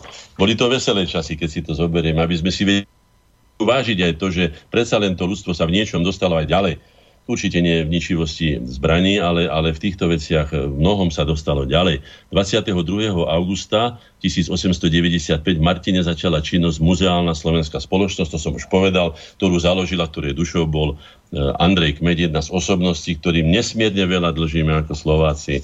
Bola to nenápadná, nesmierne pracovitá, tvorivá osobnosť a mali by sme si ho vážiť. A už sme doma, už sme 24. augusta, už končíme. A čo to tu mám? Mám tu Milana, Mila Urbana. No Milo Urban je zase z hodov okolností rodák, alebo teda jeho predkovia rodáci, odkiaľ moja mama z Hornej Oravy. Volá sa síce Urban, ale jeho predkovia priami a jeho otec sa volali Urbaník. Urban bola skratka Notárova, takže Urbaník a Urbaníkov si dodnes deň v Breze, teda na Orave, odkiaľ pochádza moja mama, kde chodievam ja, do tej mojej drevenice sa trošku polučtiť, ako sa povie, medzi prírodu hoci to tak zvláštne znie, ale skutočne je to potrebné dostať sa do takých harmonickejších, harmonickejších pomerov, ako, ako sa to tu na, na tomto svete civilizovanom udieva. Bol to vynikajúci prozaik, skutočne majstrovské vykreslené dramatický osudov hrdinov o napätí z vojnovej tragédie práve prvej svetovej vojny Urbanovi prinieslo zaslúžený úspech nielen doma, ale aj v zahraničí. Zakrátko sa stal najprekladanejším spisovateľom. Ale za to, že bol, e, že bol aj šéf-redaktorom e, Slováka, alebo gardistu dokonca, gardistu, ak sa nemýlim, áno, No, dostal potom dištanc a musel sa presťahovať do, tu na myslím, chorvátskeho grobu, kde už viac menej dožil. Dožil, no, uh, uh, čo by som povedal k tomuto, že jeho, jedno, jedno z jeho takých diel bolo aj Sloboda nie je špás. A tu naprejdeme k našej téme. Takže nielen sloboda nie je špás, to je skutočne tak, ale ani štát nie je špás. A tieto veci by sme si mali náležite podľa potrebnosti a podľa ich významu v našom živote, či už osobnom alebo národnom vážiť. Takže ani sloboda, ani štát nie sú špás a prejdeme k hlavnej téme. Tak, ale ešte predtým, ako tak urobíme, lebo toto bolo opäť výdatné, kalendárium čo do informácií, tak eh, aj preto, aby sme to vlastne tak tematicky oddelili, aj preto, aby si ľudia trošku oddychli a možno to, čo ste hovorili, aj tak usporiadali teraz eh, a mali čas vôbec nejako spracovať, tak si dáme teraz krátku hudobnú prestávku, ale to je teraz také trošku zvláštne, alebo taká zaujímavá vec nás čaká, lebo ja tu mám takú pesničku, ktorá je od vás, vy ste ju zahrali a aj zaspievali, je to taká známa vec, Pieseň o slobode? Áno, pieseň o slobode mám pripravenú, ktorú, ktorú ale mám vystrihnutú z takej akcie, ktorá sa volala Slovenská rapsódia. Ja skôr ako tú pesničku pustím, tak predsa možno pár slov k tomu, že to čo bola prosím vás za akcia, kde, kde ste túto pesničku zahrali a ktorá myslím, že tematicky celkom pekne zápasuje práve do tejto našej dnešnej témy. Je zaujímavé, ale typické, že človek sa väčšinou stretne s určitými pojmami alebo s určitými vecami alebo vzťahmi vtedy, keď ich obyčajne stráca alebo keď sú ohrozené. Naraz zistíme, keď je mamička chorá, že je, aká je tá mamička, bola krásna, dobrá, aká je nenahraditeľná, ako keď sa zídeme s nejakým dievčaťom alebo rozchádzame, ak už nám tá láska uniká, zistíme naraz, že aké to boli pekné chvíle a tak ďalej. No a tedy sa to odohralo takto. 1. mája roku 2004 sme oficiálne vstúpili do Európskej únie a my sme to nazvali, že Európska únia vstúpila na výsostné územie Slovenskej republiky. Cítili sme prirodzené ohrozenie a založili sme Slobodnú radu slovenského národa, ktorá na Devíne, tento dátum, teda 1. mája roku 2004, keď Európska únia vstúpila na výsostné územie Slovenskej republiky, čo sme považovali za ohrozenie našej slobody. Ako sa aj ukázalo, mali sme pravdu.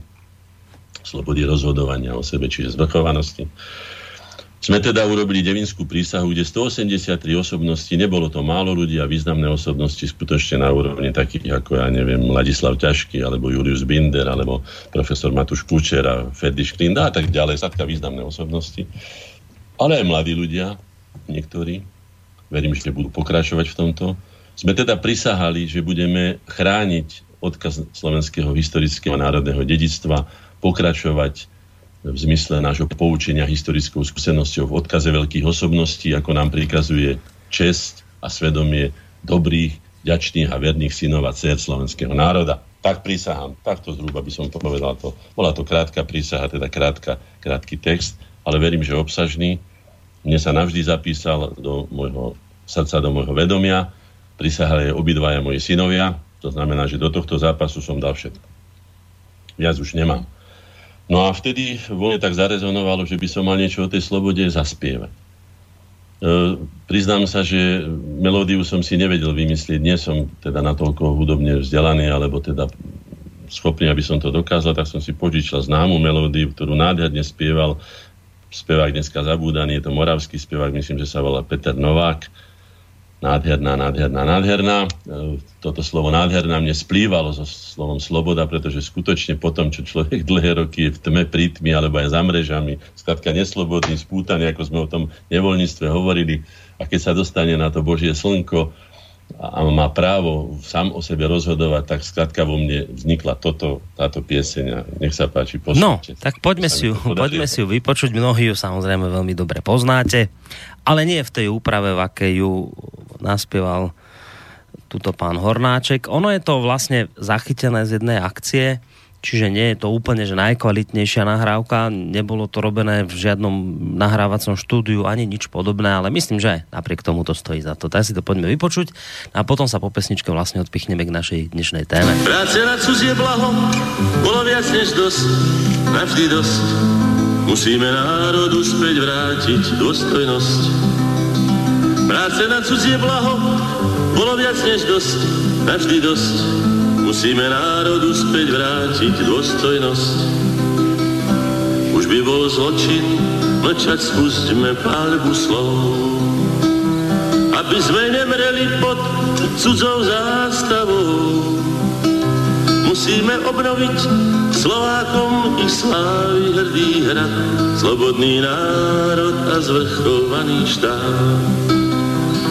Musíme obnoviť Slovákom ich slávy hrdý hrad, slobodný národ a zvrchovaný štát. Túžobná, túžobná, túžobná, posledná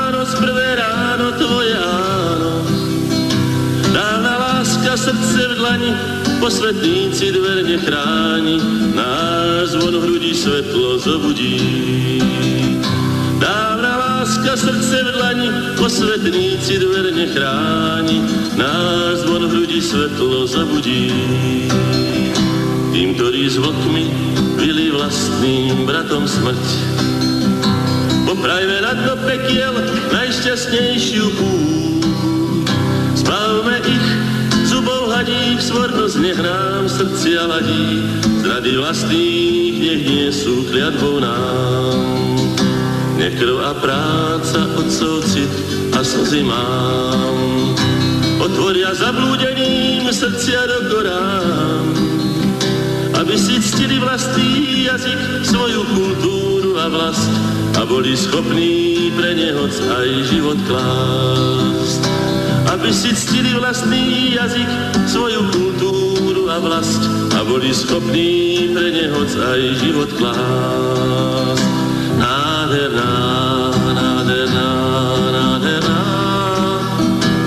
Slovenská zem, jazyk matky s pevom sladký. Číri prameň pestrá dúha, krása šťastím samodruhá. Možnosť výška mráz je naša vlast. Prameň pestrá dúha, krása šťastím samodruhá. A možnosť výška mráz je naša vlast túžbou, čo po stáročia zadela plne hôru. Sa šťastnom okamihu spojil meteor.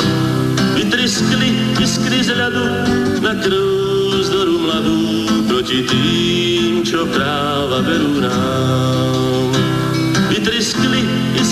Ľadu na krv zdoru mladú proti tým, čo práva berú nám. Po dlhej noci z teba padá závoj tmy. Do našich očí vchádza pohľad závratný. Zo snov o slnku sa nám narodil náš deň, veľký deň, jeho nádej nezme ako pochodeň. Zo snov o slnku sa nám narodil náš deň, veľký deň, jeho nádej nezme ako pochodeň. Víťazná, víťazná, víťazná. Z tmy strmá cesta hore, budí zore. Stretá hviezdy slnkový, tá radosť žiari roky skrytá. A nech jej čistý jas vždy vedie nás. Stretá hviezdy slnkový, tá radosť žiari roky skrytá. Nech jej čistý jas vždy vedie nás nech jej čistý jas viděná. No tak, tak to znela spomínaná pesnička v podaní Viliama Hornáčka, stabilného to hostia relácie Slovenské korene, ktorú práve počúvate a do ktorej samozrejme môžete zasiahnuť aj vy, v prípade, že budete mať chuť. Mail studiozavinač slobodnyvysielac.sk, telefon 048 381 0101 alebo naša internetová stránka zelené tlačítko otázka do štúdia. Pozerám, že ten čas nám dosť poskočil. Uh, tak dostávame sa pomaličky k téme, ktorú ja som vlastne už v tom svojom úvode nejak naznačil. Dnešná téma znie, že čo, že na čo vlastne máme štát, na čo nám je štát. Ono, e, opakujem to, čo som povedal v úvode, že je to stále aktuálna téma a mám pocit, že je stále aktuálnejšia, lebo a tu chcem aj naraziť na mail, ktorý prišiel cez pesničku, len chcem povedať ešte predtým, že tvrdím, že aktuálna, stále aktuálnejšia aj na pozadí toho nešťastného príhovoru prezidenta Kisku, ktorý vlastne nám naznačil, že my nemáme hľadať v prvom rade nejakú stabilitu, prosperitu a niečo podobné v sebe, ale že musíme mať vždy nejaké piliere okolo seba, to je teraz pre neho Severoatlantická aliancia a Európska únia, že vždy musí byť niekto väčší, o koho my sa opierame, že my nemáme právo nejak na seba sami sa spoliehať. To je dnes vnímané ako nejaký nacionalizmus a neviem čo všetko. A Práve preto hovorím, že je to aktuálna téma, toto všetko, o čom sa tu dnes budeme baviť a reaguje na to aj poslucháčka Zuzana. Ja by som hneď aj využil tú príležitosť a začal vlastne jej mailom ktorá teda v úvode spomína, že je rada, že opäť počúva reláciu Slovenské korene, pozdravuje pána Hornáčka, no a chce sa spýtať, či, či práve to, o čom sa dnes budeme rozprávať, o tom štáte a o tom, ako ho vnímajú ľudia, či je to podľa, ne, podľa vás, pán Hornáček, len nejaké špecifikum Slovákov, že sa takto macočsky správajú k svojmu štátu a nevážia si ho, alebo je to nejaký taký celosvetový trend? Ja som už v uputávke napísal, že je to u nich národov, je to skoro neznáma, neznámy jav, že by sa niekto tak, tak tvrdo a mnoho razy aj tak kruto správal k tomu, čo mu vlastne pom- má pomáhať žiť a, a aj pomáha, či si to už uvedomuje alebo nie. Viete, na čo máme štát? Napísal som, že na čo, ale na čo máme štát? A vôbec, na čo sú vlastne vôbec štáty? Zdanlivo jednoduchá otázka aj odpoveď. Na to, ako všetko, čo si my ľudia vytvárame, aby nám pomáhal žiť. Žiť kvalitnejšie, žiť úspešnejšie. Na to nám slúži napríklad aj náš organizmus, ľudské telo. Však, a to si treba dobre dvihnúť prst, sám pred sebou každý, aby nám mohlo pomáhať naše telo žiť. Aj my mu musíme pomáhať žiť. Aby nám mohlo slúžiť aj štát, musíme mu pomáhať aj my. Aké prosté a aké Pravdivé je to zároveň, aké je to nepochopené. Čo všetko sa však za touto obojstranou pomocou a službou vzájomnou, recipročnou skrýva, to sa budeme snažiť v relácii spoločne objasniť. Ne? Nie, nebudeme nadávať na štát. To by bolo veľmi lacné. Veď si uvedomte, za to, čo my prežívame, štát vôbec nemôže, tak ako dom nemôže za to, že mu tečie strecha, fúka sa rozbité okná, či ja neviem, mu plesnivé steny, Výnik takéhoto stavu je iný. A menovitý. Konkrétne menovitý. Máme celý systém politickej moci. Máme všetci svoje povinnosti. Napokon, treba povedať tým domom, treba, že sú aj rôzne domy, sú aj hrozné, ale sú aj pekné, úhľadné, funkčné, ukrývajú nás pred zimou alebo nás chránia pred slnkom, no, pomáhajú nám k iným veciam, aby sme sa cítili doma, aspoň na jednom mieste na svete. Bolo by lacné a nepriliehavé nadávať na to, čo je vlastne obeťou nášho konania, či nekonania mnoho razy, hej? Áno, nášho. E, to som už povedal, že kedysi absolutický vládca, teda ten, ten ľudovít, král Slnko, ľudovít 14. povedal, štát som ja. Dnes sa už to zmenilo a my môžeme povedať my, my, národ slovenský, štát sme my. My, občania Slovenskej republiky. A je to práve my, kto je za nás slovenský štát, súčasnú Slovenskú republiku zodpovedný. Isté, že v dobrom aj v zlom. To si treba uvedomiť, že každý chlieb má dve kvorky, tak sa to hovorí, je to veľmi múdre slovenské porekadlo. Všade je chleba o dvoch kvorkách na celom svete. Keď sme už obdarovali teda svoj, obnovili teda svoj štát, aby sme prostredníctvom už e, samostatnej slovenskej štátnosti vlády a zvrchovane rozhodovali o svojich veciach, vtedy som na otváracej e, konferencii v roku 1000 1992 v častej papierničke, to bolo ešte pred vznikom, pred obnovením slovenskej štátnej samostatnosti, povedal, že vyhlásením druhej Slovenskej republiky, teda súčasného slovenského štátu, čas výhovoriek sa skončil. Áno, toto musíme odvrhnúť, už sme zodpovední za všetko, ako som povedal, v dobrom aj zlom. Tak sa teraz zamyslíme a pozrime sa pravde do očí, čestne, tak ako sa patrí, aj k takej významnej hodnote, ako je štát, ale aj ľudský život a jeho dôstojnosť. A pozrime sa, prečo je taký stav, aký je, alebo aký je stav, aspoň ho glosujme, aké sú jeho príčiny, na čo je, na, na, čo je vinný systém či režim, kde sú naše chyby, kde sú politici, kde sú voliči, riešenia.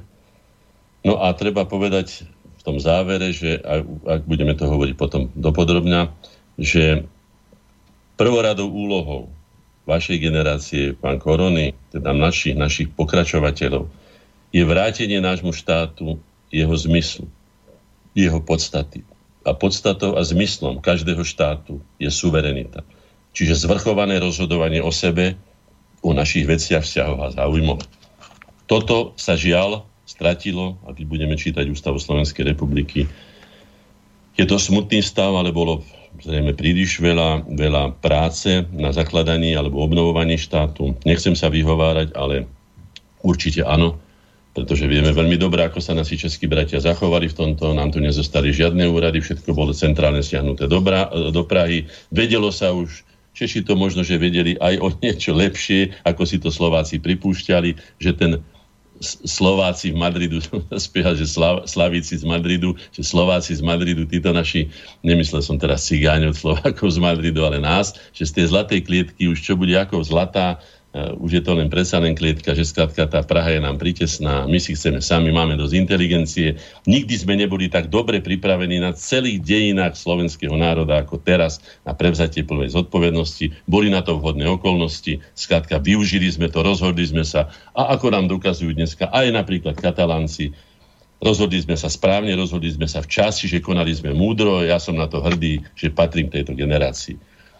Treba si povedať, čo súčasnosť môžem povedať len tak krátko, že v dejinách ľudstva ja osobne nepoznám a myslím, že ani neexistovala civilizácia, ktorá by sa s takým masovým nadšením kochala vo vlastnom úpadku a v rozklade, ako je súčasná tzv. kresťanská západná civilizácia.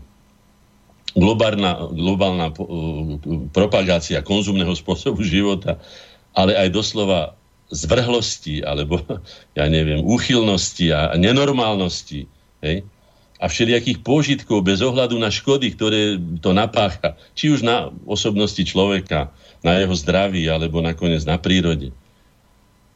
Žije sa bezperspektívne, zo dňa na deň, od zábavy po zábavu by som povedal. Typický podľa biblického, po nás potopa. A pritom, na rozdiel od e, predchádzajúcich civilizácií, my už vieme presne, že takýto nezodpovedný prístup životu priviedlo všetky, všetky civilizácie k zániku. Čiže vieme, už by som povedal, vieme aj svoj koniec, ak budeme týmto spôsobom žiť. Hej. Rapídne upadá kultúrnosť života, aj kvalita. Najmä kvalita medziludských, ale aj medzinárodných vzťahov. Keď si len zoberete, akým spôsobom, povedzme, keď ste už spomínali aj tých Rusov, hej, na nich idú tá, tá, tí Angličania, hej, s tými novičokmi, e, potom s tými lietadlami a neviem čím všetkým, čo všetky tie viny im dávajú, nič nedokázali, obvinujú bez akýchkoľvek dôkazov. No to je, no keď si potom zase prečítam naopak tie, tie odpovede z ruskej strany, musím povedať, že, že teda cvičia tú západnú tzv vyspelejšiu demokraciu cvičia tí Rusi v kultúrnosti. Nikdy sa nenechajú vyprovokovať takým, takým prepašte za výraz, takým doslova zhovadilostiam, akých sa dopúšťajú, v akých si krčoch už. Inak je to nebezpečné. Ja to vnímam tak, že keď už sa správa nejaký subjekt takto, takto, takto, takto by som povedal, nejapne, že pravdepodobne už nemá iné, iné, iné východisko, len teda konflikt. Že to ženie na silu do konfliktu, pretože zrejme si aj uvedomuje, že to, čo napáchal aj na vlastných ľuďoch, aj po tejto stránke znižovania ich kultúrnosti, takého debilizácia spoločnosti, no, takej podpupkovej, prepačte za výraz, také pomocné výrazy, podpupkovej kultúry, že, že ako keby sme nemali hlavu, ako keby sme neboli kultúrne bytosti, ako keby sme boli niekde džungle, lebo len z jaskyne, ako keby sme sa vracali len do svojho, do svojho biologického súterénu, ako keby človek nebol skutočne, ako nám to ukázali nesmierne veľa veľa vynikajúcich osobností a autorít svetovej kultúry, ako keby sme aký žiaden pokrok, sme sa vraciame, ja sa spýtam, to stane, aj to je, to je hlboký prepad, hej? No. To znamená, že toto si treba uvedomiť, že toto ak nezastavíme, tak je to hromadná samovražda. Hej? Tento spôsob vzájomného podvádzania sa, keď si uvedomíte, že vlastne tu sa, tu sa vzájomne podvádzame všetci všetkými. Len aby určití jednotlivci mali bez ohľadu na spoločenský či, či prírodný záujem si udržali mnohokrát neopodstatnené a nezaslúžene e, vysoký štandard. Ja sa spýtam, či ľuďom narastli ďalšie tri žalúdky, alebo ďalšie dva, alebo tri pohlavné údy, alebo ja neviem, čo sa stalo s ľuďmi. Ja som si to nevšimol, ja som nikde to nevidel. Čo sa deje a čo všetko. Ten abúzus, toto nadužívanie, a ešte k tomu nadužívanie by som povedal veci, veci zoberte, že ten organizmus, dokonca keby bol aj bez mozgu, teda biologický organizmus, ja neviem, sievný preparát. Vyvráti prebytky potravy. Odmietne piť ďalej vodu, ako sa hovorí, že aj somár nepije, môžete mu dať akúkoľvek vodu, sa napije a tomu stačí a dovidenia. Ale nevracia. My, my, skutočne, keď si zoberiem tie preteky v viedení chlebíčkov, eh, v pití Coca-Coly, v jedení vajec, alebo neviem, čo som všetko videl, hrôzy, keď človek dokáže, dokáže no. to nie, že zjesť, ani zožrať, by som to nazval znehodnotiť, 30-40 vajec. A čo s tým? Čo ten organizmus s tým bude robiť? Ako ten človek bude, môže vôbec myslieť, keď sa mu všetká krv musí nahrnúť tam do tráviaceho traktu, pretože, no a tak ďalej, a tak ďalej. No nebudem teda túto, tu, máte dosť fantázie aj vy, aby ste, si to, aby ste si to predstavili. Ale čo sa stáva? Vieme, že po takýchto veciach nastanú veľmi ťažké koviny, ako sa tomu hovorí. Hej? To znamená, že tento všeobecný úpadok vzájomnej dôvery, a strata pocitu spolupatričnosti, ktorý demotivuje ľudí a ich spoločenstva, ich zbavuje chuti do života. A preto dnešná generácia, ja by som to nazval unavená blahobytom, uzabávaná až na smrť, hej, nevytvára ani pevné a stále rodiny, netuží mať ani deti. Potomstvo ako základnú podmienku budúcnosti každého živého tvora, nielen človeka. Hej. Užíva si skrátka na max. Na úkor už aj budúcich generácií. Drancuje, čo sa dá týmto ošialom prehlušený, doslova zaniká prehlušený, mi to tak prípada aj ten najsilnejší ľudský inštinkt, ja teda vôbec, ale inštinkt každého živého a normálneho organizmu, teda púd seba záchovy. Presne tak to naplánovali a prostredníctvom všetkých zbraní dnes už hromadného ničenia tých mass médií, to aj a prostredníctvom všetkých vzorov hollywoodsko, neviem akých to propag. A to sú, to, ako som už povedal, to sú doslova zločinci. To sú, to sú títo globálni hráči, ktorí si s nami hrajú, ako keby sme boli nejaké, nejaké neživé predmety. Hrajú si svoje divadielko, na ktorom sa zabávajú, ako to pán Sereš povedal, hej, ako ho teší, keď môže podvracať ľudské osoby a proti sebe ich štvať, ako on sa na tom díva, ako na divadelné predstavenie. A ja sa spýtam na záver tohto teda úvodu, a už viac o tom nebudem hovoriť, lebo to všetci poznáte, hej. Chceme im v tomto, tým zločincom, svojou samovražednou lahostajnosťou a nezodpovednosťou pomáhať? No. Ja som presvedčený, že my určite nie. Ja nežijem v Amerike, nežijem ani v Británii, ani inde. Neviem, ako tí ľudia cítia, ako vnímajú život a tak ďalej, ale ja som presvedčený, že tu, kde žijem, je ešte dostatok vitálnych síl na to, aby sme sa nepustili touto cestou, ktorá, ako som povedal, doviedla všetkých zatiaľ k zániku. Vy ste, vy ste vlastne teraz týmito slovami nadviazali aj na mnohé ďalšie predošlé relácie, e, v ktorých ste popisovali ten aktuálny stav. Niekto s tým môže súhlasiť s týmto pohľadom, niekomu sa to nemusí zdať reálne, to je v tejto chvíli jedno, vy ste predostreli, ako to vidíte vy. Ale čo je podstatné teraz vo vzťahu k tej téme, ktorú máme riešiť, a to vie štát. No. No. Hovoríte, že, hovorili ste, že štát, to musí byť nejaké, ne, nejaký útvar, ktorý je zvrchovaný, ktorý rozhoduje sám o sebe.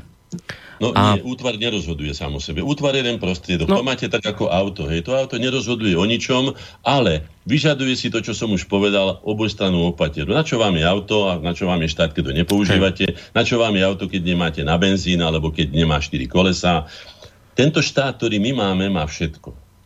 Otázka je, či ho my dokážeme, teda hovorím o našom štáte, budeme sa porovnávať so Švačiarmi alebo s iným. Ale ešte sa vrátim na kúsok, to vy hovoríte, že to je môj názor pán Korony, To sú objektívne skutočnosti. To nie je môj názor.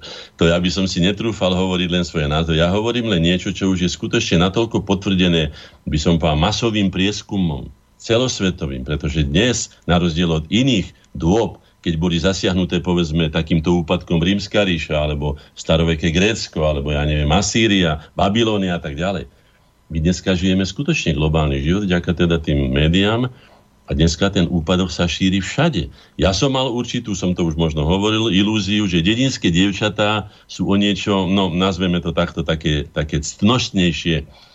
Ja viem, že to znie starosvedsky, ale môžem vám povedať, že morálka vôbec nie je starosvedský pojem a že dokonca nie je to ani moralizačný pojem, ale že je to nesmierne praktická a nesmierne dôležitá vec pre fungovanie ľudských vzťahov a spoločenských vzťahov. To nie je nič, čo by sme mali zahodiť a tváriť sa, že moderné, je to už nie je moderné. Nie, nie, nie, nie, nie, to nie je tak. Mám tu pred sebou fotografiu, nakupujem kedykoľvek, kedy len chcem. A tu je dieťa, ktoré má na hlave špagety, je zamazané, je to známe, je to po celom Slovensku, je zamazané samozrejme umelo tými, tými maskérmi, e, e, ja neviem, kečupom alebo niečím takým a tak ďalej.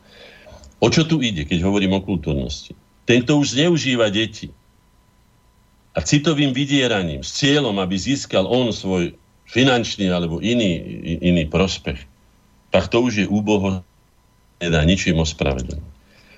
Ja mám k deťom špeciálne, teda myslím, že nielen ja, ale ľudstvo by malo mať a normálni ľudia aj majú s deťom teda taký až posvetný vzťah, to je jediný základ obnovenia života očistenia života dokonca, nielen obnovenia, takže prečo, jak je to možné? No, tuto mám takisto, chodím električkou ráno a večer do Rače, potom zase sem do ateliéru a tak ďalej, dva razy denne a vidím tam, že na darovanej budove, od štátu darovanej budove, kde bolo kedysi pri Palme, pri, pri námestí e, Bielý kríž, je budova, veľká 5-poschodová budova, neviem koľko tam možno. Skladka veľká budova, obrovská budova, ako jeden veľký panelák, neviem, tam môže žiť, možno, možno je tam 100 miestností, lebo koľko. Je napísaný nápis, že zas, umením za slušné Slovensko. Už samotný nápis je veľmi, by som povedal, taký, taký chrapunský doslova. Počuš, to znamená, že Slovensko je neslušné? A s kým je porovnávané, že je neslušné? S kým by sme sa mohli tak porovnať, že my sme teda neslušnejší natoľko, že som nepočul, že by niekto povedal, že za slušné Nemecko, lebo za slušnú Ameriku, lebo čo? To by nikto nepovie, lebo z toho, z toho okamžite vyplýva, že sme neslušní. Tak to je prvá vec. A poďalšie, tam veje zastava LGBTI, teda duhová zastava. Ale slovenská zastava tam nie je. Tak mi povedzte, ako tieto deti sú vychovávané aj samotným štátom, keď už teda sa do toho štátu montujeme, ten štát má zakročiť a má prísť tam a povedať, kde máte slovenskú zástavku. A čo tu hľadá táto dúhová zástava?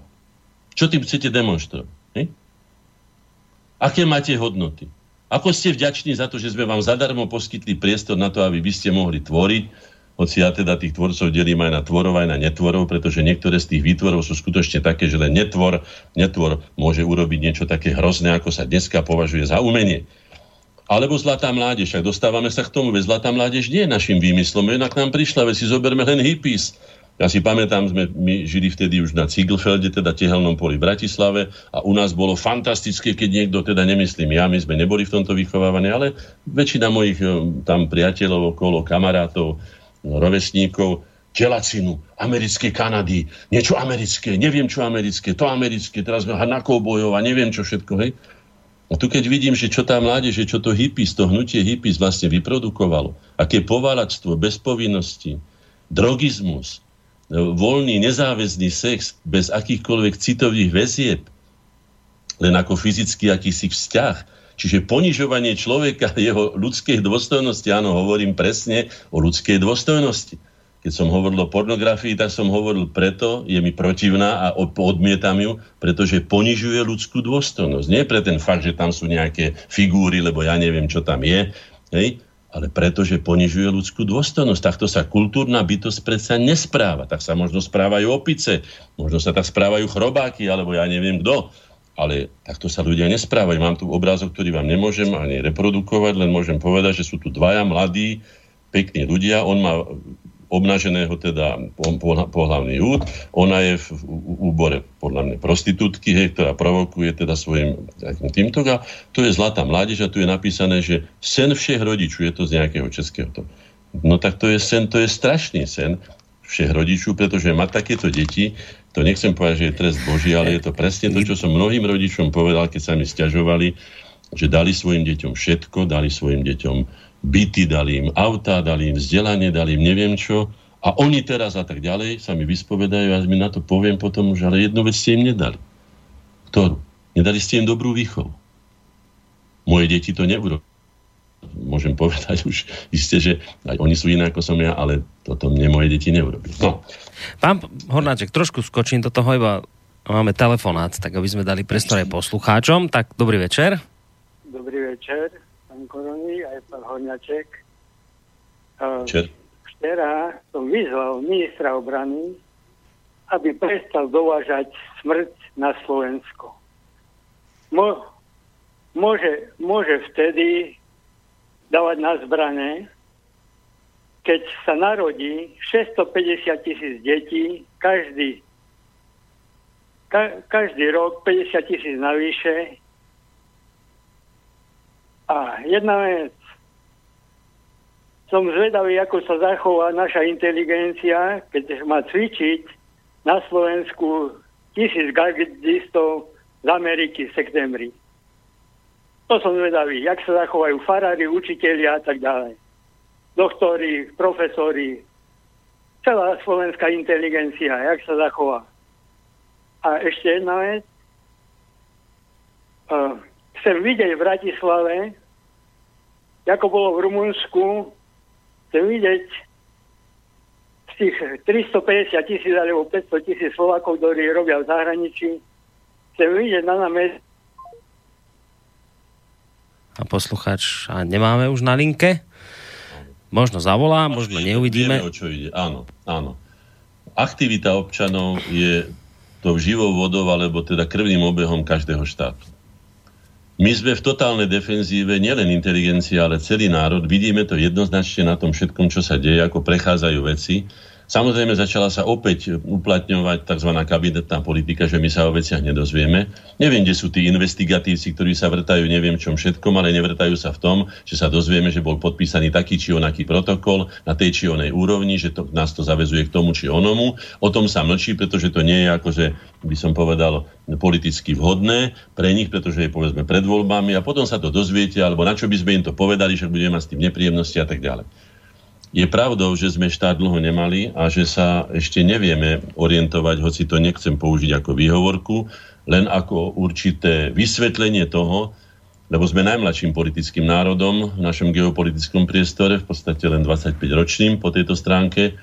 Tí, ktorí mali skúsenosť prvého slovenského štátu, teda prvej Slovenskej republiky presnejšie, tí boli vyhnaní do sveta, pozatváraní, povraždení a tak ďalej, tí už sú nie, nie prítomní. No a my sa teda učíme a nevieme. Samozrejme, ako sme zistili, povedzme pri tej kucikiáde, či ako by som to nazval, hej, kuciakiáde, hej, že dokážu určité skupiny tuná, ktoré majú na to dostatok prostriedkov, majú na to budovy, majú na to organizátorov, majú na to všetky prostriedky, aby zvolali, povedzme, ja neviem, som už minule hovoril, že nie 60, ale povedzme 10 tisíc ľudí na námestie, ktorí ani nevedia mnoho razy, o čo tam ide, ale teda tam prídu, čiže pôsobia ako taká hrozivá pes určitého názoru, áno, toto si my neprajeme a tak ďalej. No. Slovenské, slovenská inteligencia aj všetky, ktoré sme mali, v podstate ako keby stratili, stratili členskú základňu, či ako by som to nazval. A nové z vašich generácií, pán Korony, nechcem to prehazovať na nikoho iného, veď aj my sme občania a pokiaľ žijeme, tak samozrejme treba sa aktívne zúčastňovať na spoločenskom živote aj na rozhodovaní. Ale je potrebné striedať. Naše združenia bojujú 28 na 29. rok na styku frontov. E, nebudem to teraz opisovať, viackrát som o tom hovoril, koľko teda za tým. Zomrelo nám vyše 110 špičkových členov, alebo teda tých vrcholných členov, to je už hrôza. Niektoré organizácie nemajú ani toľko členov všetky, ako nám zomrelo na špičkových členov. Je najvyšší čas striedať nás ale striedať nie tak, že my teda už budeme sedieť vo foteli a budeme len pozerať, čo vy budete, ako sa budete míliť a tak ďalej. Ponúkal som vždycky medzigeneračnú spoluprácu so skúsenosťami, ktoré my máme v duchu toho Konfúcia, ako som to už mnoho razy povedal. Áno, ale musíte ísť dopredu. Musíte, inak sa to nebude dať, pretože kto sa zvonka díva, povedzme, na Slovenskú republiku, tak povie, že Slovenská republika, mimo týchto pár takýchto e, tých kuciaky, či čo som to ako povedal, hej, e, je ako o pokoj a ľudia sú absolútne spokojní. Začína to byť tak, ako to niekedy bývalo aj za toho oného režimu, že už vlastne na nič, nič nezmeníme na tom, už to nechajme tak. A boli dva také, také, také zaujímavé okruhy. Dovolenka, Silvester. Hm? Mm. To je tak polovici. No tak tomuto neklesníme, lebo presne to, ako som to už povedal v iných súvislostiach, presne toto chcú znechutiť nás, otráviť nás, pasivizovať nás. A čo sa dá, nechaj to už tak a nerob si starosti a čo si... No, tak toto. Takže toto musíme odstrániť. Je to v nás. Budem o tom hovoriť pri tých riešeniach, sa k tomu dostaneme, lebo ja tak sledujem, ten čas nás zahrňuje. Áno. Ja osobne budem určite prítomný pri protestovaní na tom, aby tu niekto demonstroval svoju silu a robil nás, ako som to napísal, už aj mnoho razy v našich aj, aj z, z, z Bradla ohlase svetovým teda národom. Odmietame byť atomovou strelnicou. My vieme veľmi dobre, že keď nám sem čokoľvek donesú, oni budú ďaleko za morom a my tu budeme na prvej rane, lebo sme najbližšie. To vieme veľmi dobre, to si uvedomujeme. Na to sme my nebojovali e, celý život, aby sme, aby sme nakoniec takýmto spôsobom za cudzie záujmy nakoniec horeli. A v tejto súvislosti si treba povedať, lebo to s tým súvisí, viete, že ten Janošikovský syndrom je u nás Slovákov taký pomerne silný aj uctievaný. A ja keď idem so svojím Filipkom aj so svojou Natálkou, tak chodíme po zbojnických chodničkoch a máme svoje janošické skoky a tak ďalej. Čiže toto si ctíme, je to určitý, určitá súčasť, e, by som povedal, slovenskej kultúry, slovenskej. Ale Janošik ako čo? Ako jeden šikovný, e, odvážny, e, odbojník proti cudzej zvoli, ktorý chce žiť po svojom, svoj život taký a tak ďalej. Ale treba si uvedomiť aj limity tohto, a treba si uvedomiť aj to, že dnes už žijeme nie jednotlivým životom, ale kolektívnym životom národa, ktorý je subjektom medzinárodného práva. A jednotlivec, čo ako schopný a výnimočný je oproti organizovanej skupine, navyše ak tá skupina si vytvorila aj systém vládnutia, a toho sme svetkami, dokonca svetovládnutia, je naprosto bezbraný a zákonite v konflikte s ňou prehráva. Nemnohé výnimky iba potvrdzujú pravidlá, ak sa niekomu podarilo, ako sa povie, niekomu vypáliť rybník, to boli také náhody a nemalo to nikdy nejaký dlhodobý dosah. Prečo? Celkom z jednoduchých a znovu fyzikálnych príčin. Jednotlivec nikdy není zásobený dostatkom energie, aby dokázal odolávať silnejšiemu, početnejšiemu, organizovanejšiemu dlhšiu dobu.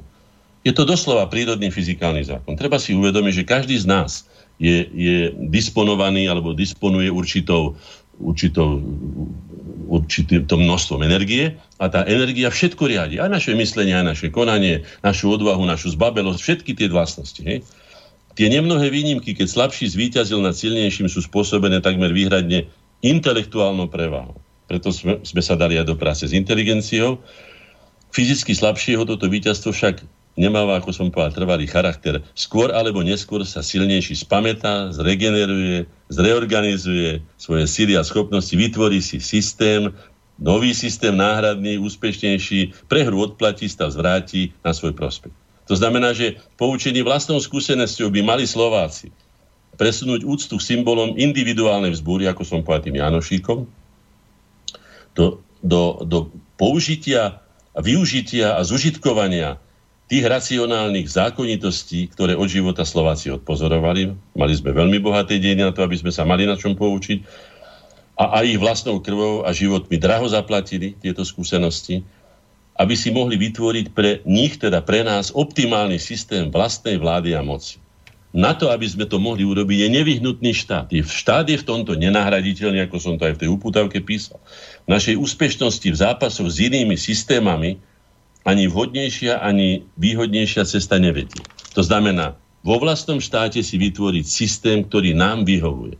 To znamená prestať už príjmať aj cudzie ideológie, všetko skrátka cudzorodé, ktoré nevyplýva z našich potrieb a našej, našej mentality alebo našej, našej podstaty, aj duchovnej, aj fyzickej. A nebudeme predsa, som to povedal, na čo by sme sa obliekali ako eskimáci a na čo by sme sa vyzliekali ako, ako, ako krováci. Ani jedno nám tu. Nám tu vyhovuje to, čo tu je, roky sme si to vyskúšali a tak ďalej, tak prestaňme sa opičiť, lebo to je skutočne, e, to je koniec všetkej tvorivosti, aj to si treba povedať tá tvorivosť je veľmi dôležitá, aby sme sa vedeli, a my sme sa vedeli vynájsť, my sme sa vedeli vynájsť aj bez štátu, vedeli sme e, prežiť aj bez inteligencie, respektíve bez inteligencie ako triedy, bez inteligencie ako, ako, ako danosti psychiky určite nie, veď tí, tí, ako som už povedal, Sedliak to nemá byť prečo nadávka. Sedliak bol vrcholný manažer gazdovstva, ktoré, kde musel vedieť všetko. O, nebudem hovoriť o čo, všetko, všetko od, od počasia až, až no. technické termíny Áno, a tak ďalej. Máme, máme ďalšieho poslucháča na linke, aby dlho nečakal, dáme mu opäť priestor, môžete potom odpovedať na jeho otázku alebo názor a potom pokračovať. Nech sa páči, dobrý večer. Dobrý večer. No, nech sa páči. Uh, no začnem asi tak. Ťažko dať, uh, pán Koroni, vášmu hostovi otázku, bo on je veľmi ščítaný, veľa vecí chápe, ale asi tak sa ho spýtam, že ak, ako si on môže myslieť v dnešnej dobe, že Slováci majú štát. Nech mi, nech mi vysvetlí, alebo nech dá pár bodov, kde si myslí, že my máme štát. Však Slováci už dávno štát nemajú. To je len taká, taká ilúzia. Ilúzia. Pokiaľ nedáte dole tých hore, ktorí sa tam jak zuby nechty držia, tak však Slováci sú obyčajní otroci. Lebo ani jeden zo Slovákov dneska nezobere zbraň a nepôjde do boja za svoju rodinu. No, ďakujem veľmi pekne za tento telefonát, lebo niečo som podobné zhruba očakával, že by sa dnes niekto mohol ozvať s takouto výhradou. Dobre, bude samozrejme... Jediná cesta je boj a bez boja to nejde, lebo tí na vrchu e, to nepustia. A, a tí dole sú tak primitívni. E, oni žijú na energiách, jak zvieratá. Jedlo, spánok, sex a ešte jedno tam je. Jedlo, spánok, sex No, nejaké základné potreby, že musia byť samozrejme. Primitívny. Čiže vravíte, že, že dobré, a že vravíte, že nemáme vlast, že už my nemáme štát, žiadny nie je. Bez morálky, lebo... bez morálky. No. A jak, jaký štát tam je? Tam žiadny štát není.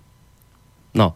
Ďakujem. Ďakujeme aj my, majte sa pekne do počutia. Ja k tomu len dodám jednu vec, takú maličku a potom bude môcť pán Hornáček hneď zareagovať aj na tento telefonát, aj na to možno, čo teraz prečítam, lebo mal som pocit, že poslucháč sa akože v tejto svojej kritike toho, čo povedal, točil okolo takej veci, ktorú svojho času takto pomenoval Ľudovít Štúr. E, že prečo sa vlastne akoby občania pohrdavo pozerajú na svoj štát. Že ako sme aj teraz počuli od poslucháča, že ale aký štát? My tu nič nemáme, chudobní sme, nič, a kto pôjde brániť tento štát, ktorý ho zdiera a tak ďalej. Ľudovič Štúr hovorí. Pravda tomu je ľahko o láske k vlasti rozprávať, ktorému k užívaniu všetko v krajine prístojné, pristrojené, ktorý na priestranných majetkoch svoje oči pasie, ktorému k výsluhe celé množstva sú prichystané, ktorý nič nedávkuje, len zbiera, ktorý nič neznáša, len užíva, ten naozaj môže vlast svoju rád mať, lebo v tejto láske len sám seba rád vidí. Ale inakšie sa má vec u toho, kto len málo má a i z toho toľko musí preč dať, že s ostatkom sotva biedne sa vyžiť môže. Čiže už ľudový Štúr hovoril, že nebudú mať, ja som, ja som tie slova jeho tak pochopil, ťažko budete hľadať u ľudí, aby mali nejakú lásku k štátu, keď budú chudobní, budú bez peniazy, tak ako sme počuli teraz poslucháča. Ľahko sa hovorí tomu, kto si žije nad pomery, ale ten, kto je chudobný, kto sa cíti chudobný, ten, ten bude sa takto pozerať, ako to aj Ľudovič Štúr pomenoval, ako to sme počuli teraz od kritického poslucháča. Tak No, Reakcia pána Horda. Nech sa páči, jasné. Máme. Trvám na to, že štát máme. Že ten štát nie je funkčný, alebo nie je natoľko funkčný, ako by sme potrebovali, je vina aj naša. E, poviem prečo. Ak má niekto auto a to auto nejde, tak na čo bude kopať do toho auta? Na čo na ňo bude plúť, ale ignorovať? Tým sa nič nevyrieši. To znamená, že musí to auto spojazniť. Má organizmus, ktorý je splundrovaný, je chorý, alebo možno, že len, ja neviem, skratka splundrovaný tým, že je, ja neviem, zaťažovaný, alebo prepitý, alebo čo. Ten organizmus za to nemôže, ani tento štát za to nemôže. Ja sa spýtam, či všetci tí, pretože dnes máme každý svoj podiel zodpovednosti na štáte, ktorého sme občanmi, isté, že nie rovnaký. Predseda vlády, alebo ja neviem, prezident, alebo ja neviem kto, vysokí úradníci štáty majú vyšší podiel zodpovednosti, ale máme zodpovednosť aj my. My môžeme vytvoriť to, čomu sa hovorí kolektívna autorita, čiže povedzme masové akési akcie, ktorými môžeme dať najavo svoju nespokojnosť. Jednou z nich napríklad je, a už sa to aj blíži, sú voľby. Voľbami možno vychovávať e, politikov. Zoberiem si susedné Maďarsko. V Maďarsku je nemožné, aspoň ja som sa s tým nestretol, aby sa tam objavil politik, ktorý nemá v prvom rade v záujme záujem maďarského národa. To znamená, že či už to bol Kádar za komunistov, alebo to bol, ja neviem, dokedy, alebo teraz, hej, Orbán alebo kto, neexistuje, aby na prvom mieste, ne, ak by nebol, tak v tom okamihu nebude v politike, zmizne, hej. U nás sa drží banda príživníkov, inak nemôžem to ani nazvať, to povedal aj on veľmi podobne, hej, inými slovami, ktorá parazituje na niečom, na čom sa nielen nepodielali, zubami, nechtami boli proti tomu, všetkými možnými aj, aj nemožnými spôsoby tomu bránili. Hej? A dneska na tom úspešne parazitujú a sú volení znovu. To znamená, že kto ich zvolil, predsa nevymysleli si tie čísla, to znamená, že je tu dosť ľudí, ktorí sú nosičmi tých vlastností, ktoré majú títo, ja neviem, ako sa všelijak volajú, títo budaji, alebo ako, ktorí sú skrátka takí, akí sú. No, Takže povedzme, ja som to povedal, podrime sa pravde do očí. Nie len inteligencia, veď inteligencia, isté, že áno, aj inteligencia potiahla, aj urobila, na to je spustu dôkazov. Boli sme my na čele tohto procesu. Aj ideovo a sme vyšli aj na námestia, napriek tomu, že mnohí z nás ani nechceli, ale išli sme. Ja sa spýtam, kto dneska? Robotníctvo, rolníctvo boli kedysi pomerne silné také až, až revolučné skupiny, ale museli mať svojich vodcov. Ja sa pýtam, kde sú tí vodcovia? Kde sú tí, tí gazdovia, ktorí sú, že prídu a o čom hovoria? No tak zase len peniaze, hej, ale čo som povedal, nie len peniaze. Ja napríklad môžem za seba povedať, a je to dokazateľné, ja som zo svojho podielu, ktorý som mal na obnovení slovenskej štátnej samostatnosti, nič osobne nezískal. Nebudem to teraz rozmazávať nič. Ale jednu vec som získal. Získal som neuveriteľné skúsenosti, ktoré vám týmto spôsobom, pokiaľ viem, odovzdávam. Získal som úžasnú motiváciu, že som si povedal, a to vieme všetci, že máme najlepšie prostredie, aké kedy Slováci mali, aj s tými všetkými nedostatkami, ktoré máme ešte stále, je to najlepšie, ako mali. Zoberte si tých nevoľníkov. A čo? Obesili sa na, na, na, na hrušku, tak kde? Bojovali s tými prost... a ťažkých bojoch bojovali a, a, a aj nedobojovali mnohí a potom ich deti a verili, že hen to dávali, aby tie deti boli vzdelanejšie a múdri samozrejme. Hlúpi sa opíjali a robili vlastne radosť tým, ktorí ich likvidovali. Takto sa treba pozrieť na veci z uhla svojich povinností. Nielen ukazovať prstom, že čo vy inteligencia, alebo čo vy robotníci, alebo čo. Myslím, že je tu dosť vecí, ale nie len z hľadiska nespokojnosti, ale aj z hľadiska zvýšenia kvality. Je predsa našim heslom, vy ho viete, už som o mnoho razy hovoril, náročnosť, kritickosť, tvorivosť. Náročnosť preto, že som presvedčený a so mnou aj celé naše združenia, že všetko môže byť, aj keby bolo hneď dneska ideálne, môže byť zajtra ešte lepšie. To znamená, že sústavné zdokonalovanie. Ne?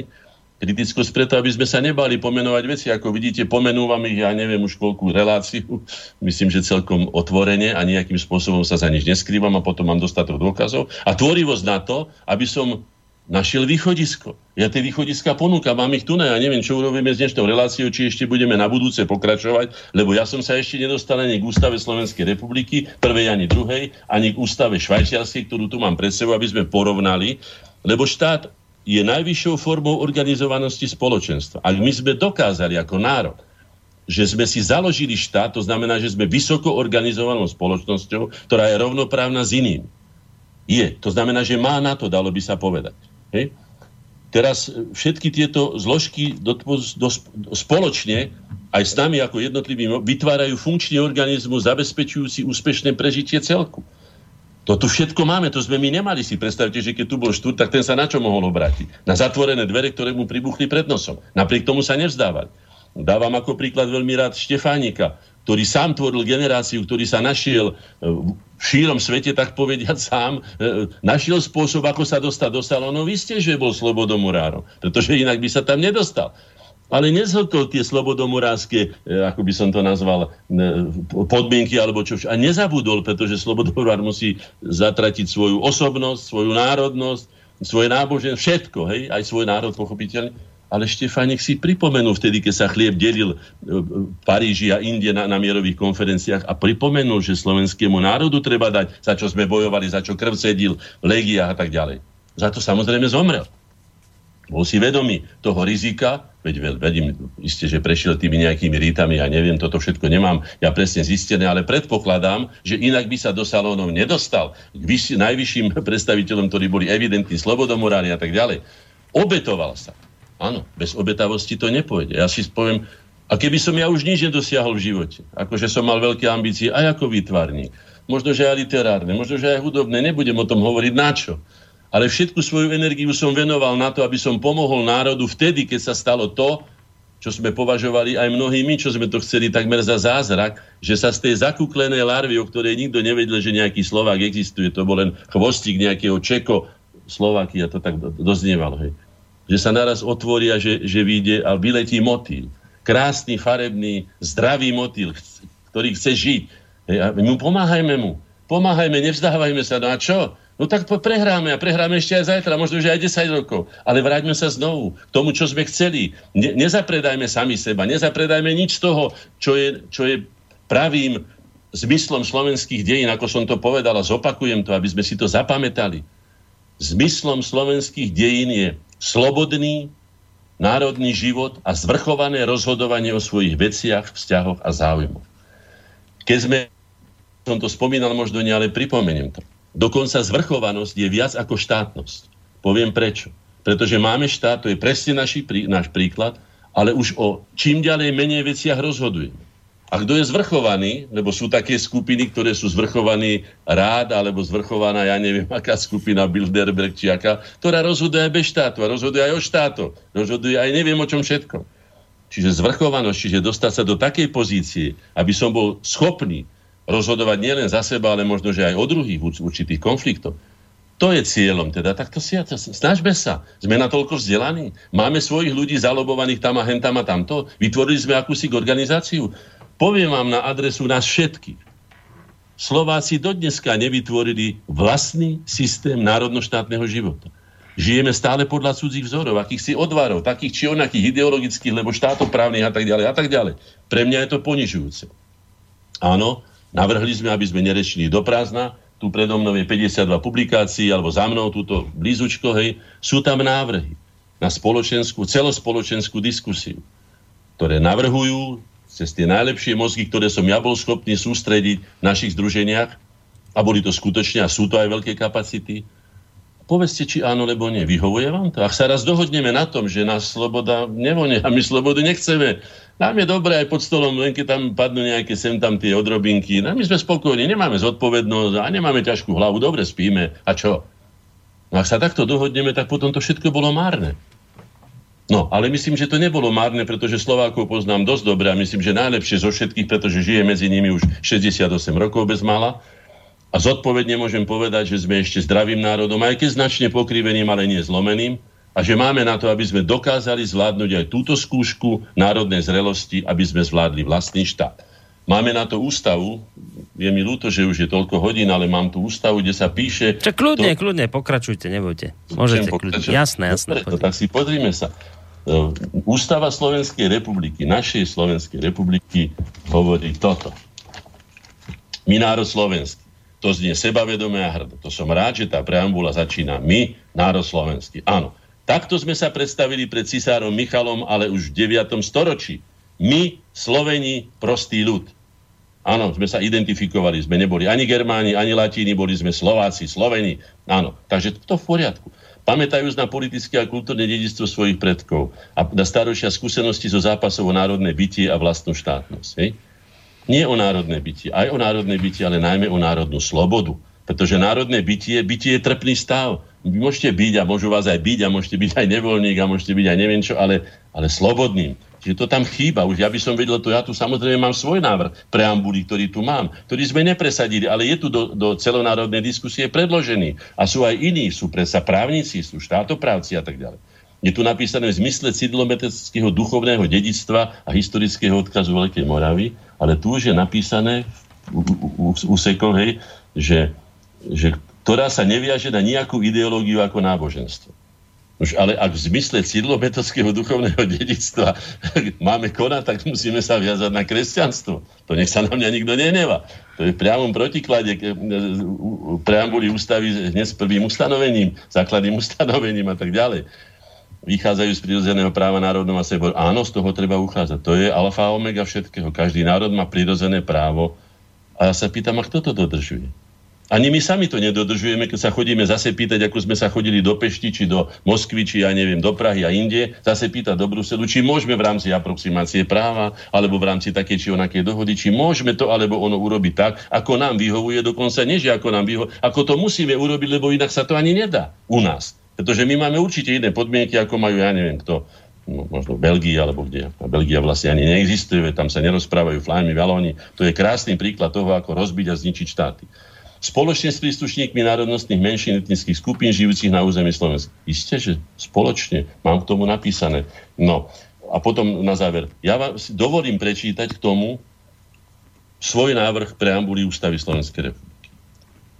My, národ slovenský, ako priami potomkovia Slovenov a pokračovatelia ich kulturotvorných, dejinotvorných a štátotvorných úsilí, ako prirodzené spoločenstvo všetkých geneticky, jazykovo, kultúrne a historicky príbuzných, v každom ohľade rovnoprávnych jedincov hlásiacich sa slovenskej národnosti, ktorá je určujúcim znakom našej identity a zároveň aj všetkých občan, štátnych občanov Slovenskej republiky, nech žijú kdekoľvek na svete, ako slobodný a zvrchovaný subjekt medzinárodného práva a nezastupiteľný tvorca vlastných dejín a kultúry, tvoriaci, tvoriaci e, celistvú kolektívnu bytosť, sme sa rozhodli, zmysle pravdivého odkazu slovenských dejín, čiže nie len to, čo tu je cílom, ale pravdivého odkazu slovenských dejín, tam je toho veľa viacej, ich najväčších osobností a morálnych autorít, vychádzajú z múdrosti vyplývajúce z nášho poučenia sa historickou skúsenosťou získaných v zápasoch o národnú svojbytnosť, slobodu a štátnu samostatnosť, uplatňujú prirodzené právo národov a seba určenie, s tým súhlasím, to som prebral v súlade s medzinárodným právom a chartou OSN, s cieľom žiť slobodný, plnohodnotný a ľudský dôstojný, národnoštátny život ako rovnoprávny partner v tvorivej mierovej spolupráci všetkých slobodných národov a suverených štátov sveta, v duchu humanistickej etiky, kresťanských zásad a demokratických princípov, rozhodli sme sa obnoviť vlastný samostatný slovenský štát ako v poradí druhú Slovenskú republiku, ktorého ideovým základom sú osvedčené hodnoty nášho národného dedičstva, tvoriace našu duchovnú podstatu ako náš autentický, jedinečný a neopakovateľný vklad pre ľudskú civilizáciu. Bim. No, môže sa to obtrhať, môže sa to vydestilovať, môže sa to doplniť, môže sa neviem čo všetko skrátka. Takto ja to vnímam. Preto som bol v konflikte, dalo by sa povedať, ale nie v konflikte zásadnom, že nebudem kvôli tomu, že preambula je taká, ktorá mi nevyhovuje, zatratím štát. A teraz si prečítajme, je to zaujímavé, preambulu Prvej Slovenskej republiky. Švajčiarov chcete dať. A skúste si sa za, Slovenský národ pod ochranou Boha Všemohúceho od vekov sa udržal na životnom priestore mu určenom, kde s pomocou jeho, od ktorého pochádza všetka moc a právo, zriadil si svoj slobodný slovenský štát. Isté, že bol to teda katolícky štát, alebo jak by sa dal, kresťanský štát, samozrejme, jeho šéfom bol farár, vtedy mala církev oveľa väčší vplyv, aj moc, ako má dneska, to si treba povedať, tá ideológia bola jasná. Čítam ďalej. Toto ma zaujalo, toto. Slovenský štát združuje podľa prirodzeného práva všetky mravné a hospodárske sily národa v kresťanskú a národnú pospolitosť, aby v nej usmernil, a toto je veľmi dôležité, sociálne protivy a vzájomne sa križujúce záujmy všetkých stavovských a záujmových skupín, aby som povedal aj jednotlivcov, aby ako vykonávateľ sociálnej spravodlivosti a strasta všeobecného dobra v súladnej jednotnosti dosiahol mravným a politickým vývojom najvyšší stupeň blaha spoločnosti jednotlivcov. Tu sú tí jednotlivci nakoniec predsa len zachytení. Je oveľa jedno, jednoliatejšia. Bolo pravdepodobne, ne, a nebolo viacej času, veď to bolo pripravené za dva mesiace toto všetko, táto ústava, keď sa vyhlásil slovenský štát. Ale robili to srdcom, čo už by sa nedalo vždy povedať o tomto našej druhej republike, pretože bolo tam veľmi veľa konjunkturalistov, špekulantov, miešali sa tam aj režimy a tak ďalej, takže bolo to iné. Ale mám tu ešte aj, aj, aj, aj preambulu, respektíve, áno, aj preambulu švajčiarskej ústavy. Hej? Pri oslavách Národného sviatku Švajčiarska 1. augusta roku 2012 Islíkone pre, prečítam, alebo poviem ten prejav, ktorý sa mi dostal teda do rúk. Dovolte mi začať celkom slávnostne s preambulou našej spolkovej ústavy. A teraz čítam ústavu Švajčiarskej konfederácie. V mene Boha Všemohúceho, ľud Švajčiarska a kantóny, zodpovednosti voči stvorenstvu, v snahe obnoviť zväzok na posilnenie slobody a demokracie, nezávislosti a pokoja v solidarite a otvorenosti voči svetu, zvoložiť vo vzájomnej ohľaduplnosti a vážiť si mnohotvárnosť v jednote, vedomí si spoločných výdobytkov a zodpovednosti voči budúcim generáciám, s istotou, že len ten je slobodný, kto svoju slobodu používa a že sila národa meria sa dobrom slabých, si dávajú túto ústavu. Aj to je povedané, by som povedal, na jeden dých, je má to veľkú logiku vnútornú, hoci nie vo všetkom by som s tým mohol súhlasiť, pretože tá otvorenosť švajčiarska navonok, ako tam píše, ako slobodná, vieme veľmi dobre, že Švajčiarsko je, je solitérom absolútnym, ktoré síce malo na svojom území dlho, nebolo ani, ani v OSN, malo tam povedzme misiu OSN v Ženeve a tak ďalej. Ale tu nie, že slobodný je ten, kto slobodu používa, ale kto, kto si slobodu vie zabezpečiť a toto je otázka štátu, zabezpečenie slobody. Sloboda je len jedna. Alebo teda jeden druh slobody. A to je čo najmenšia závislosť od iných vonkajších vplyvov. To je prírodných alebo od, od ja neviem, štátov, právnych vzťahov a tak ďalej. To znamená, že keď už sa toľko viete, že sloboda je jedno z najzneužívanejších pojmov vôbec a ním sa dá perfektne opiť kadečo, ale treba si povedať, že skutočná sloboda je len v tom, čo si dokážeme zabezpečiť sami, to ste povedali aj vy nakoniec na začiatku, aby sme sa neopierali o cudzie piliere, ktoré sú veľmi vratké, pretože každý, a je to základný put ľudskej aj živej hmoty vôbec, je to put seba záchovy, v krízových situáciách uprednostňuje seba a odvrhuje všetko ostatné. Je to tak.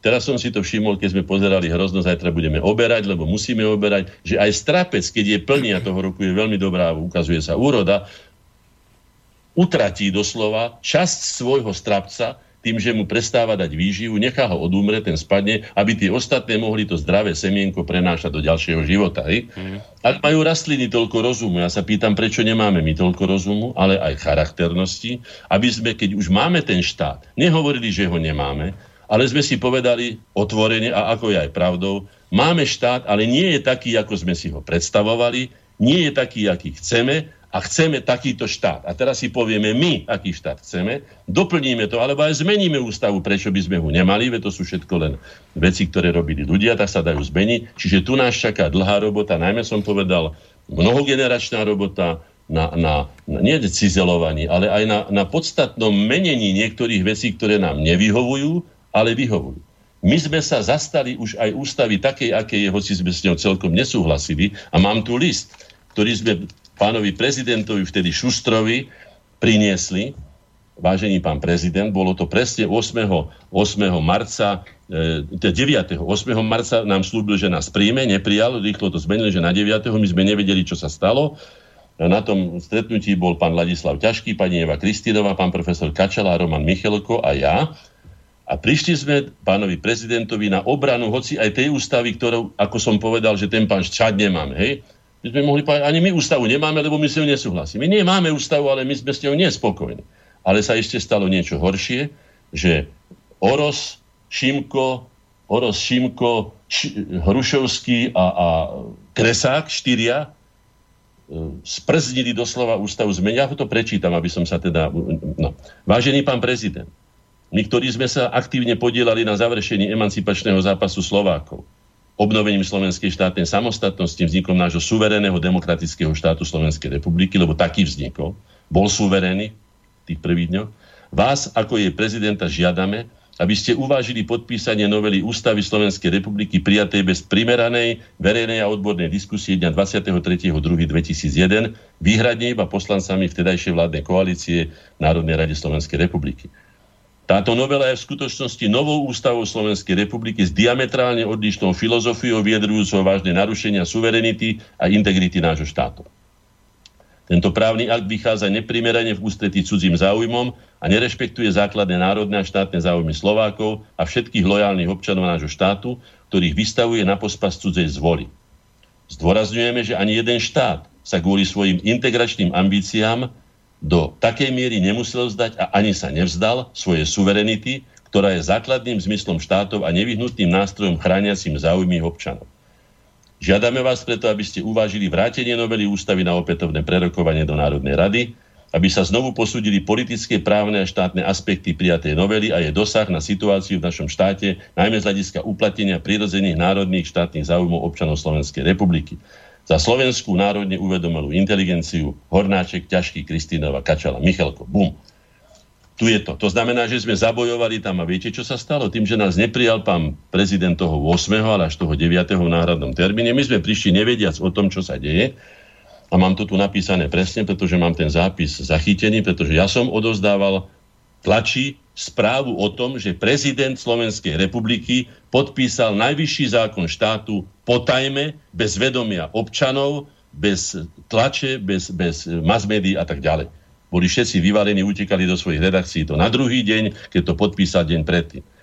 A keď som mu dával tento list, tak pán Šuster sa mi pozrel do očí ako zbytý pes a povedal mi, aká škoda, ja som to už včera podpísal.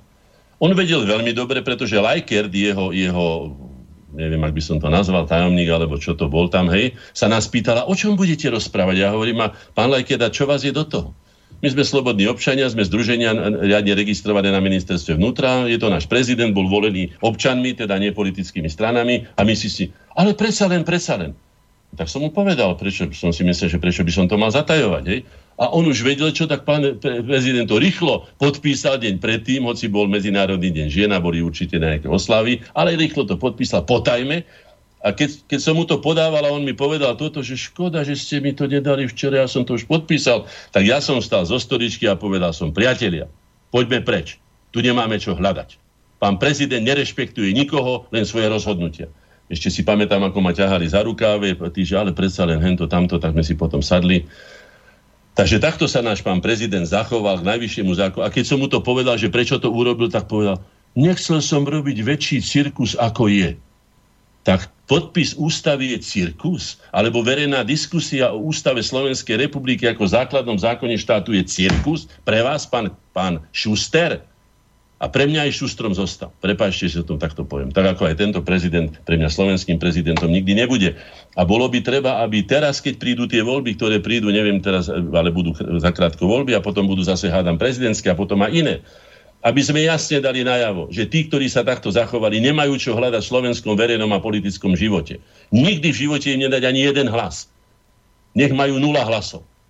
Ale keď sa nájdú hlupáci, alebo zradcovia, alebo špekulanti, ktorí to robia, tak potom sa nevyhovárajme na to, že nemáme štát, ale povedzme si otvorene, že sme my zlyhali a že sme to spackali my.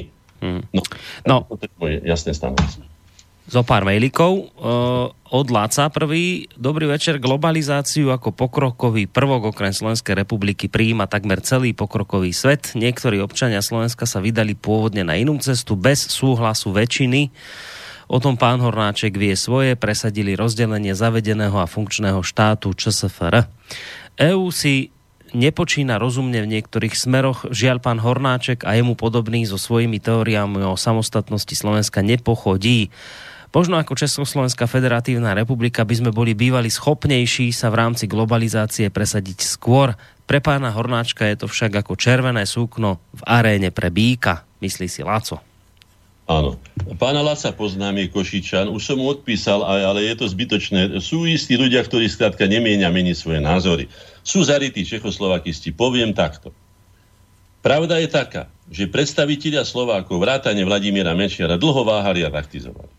Češi si uvedomovali, že tlaku, ktorý sme aj my ako Korene a Združenia slovenskej inteligencie, aj NEZES a ďalší, aj Matica Slovenska a ďalšie organizácie, osobnosti vyvíjali na slovenských politikov, skôr či neskôr budú musieť podláhnuť a vyhovieť zdravej sebavedomej, na rozdiel od pána Lacka, Lacka, neviem, ak sa volá, hej, a odhodlanej časti národa, aby sme aj my ako národ završili svoj emancipačný zápas.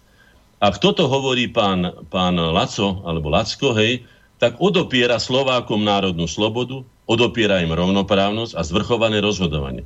To je blízke rasizmu politickému a je to šovinizmus ako taký. Prečo by som ja mal sa nechať rozhodovať o sebe v inej centrále ako vo svojom hlavnom meste svojimi vlastnými predstaviteľmi?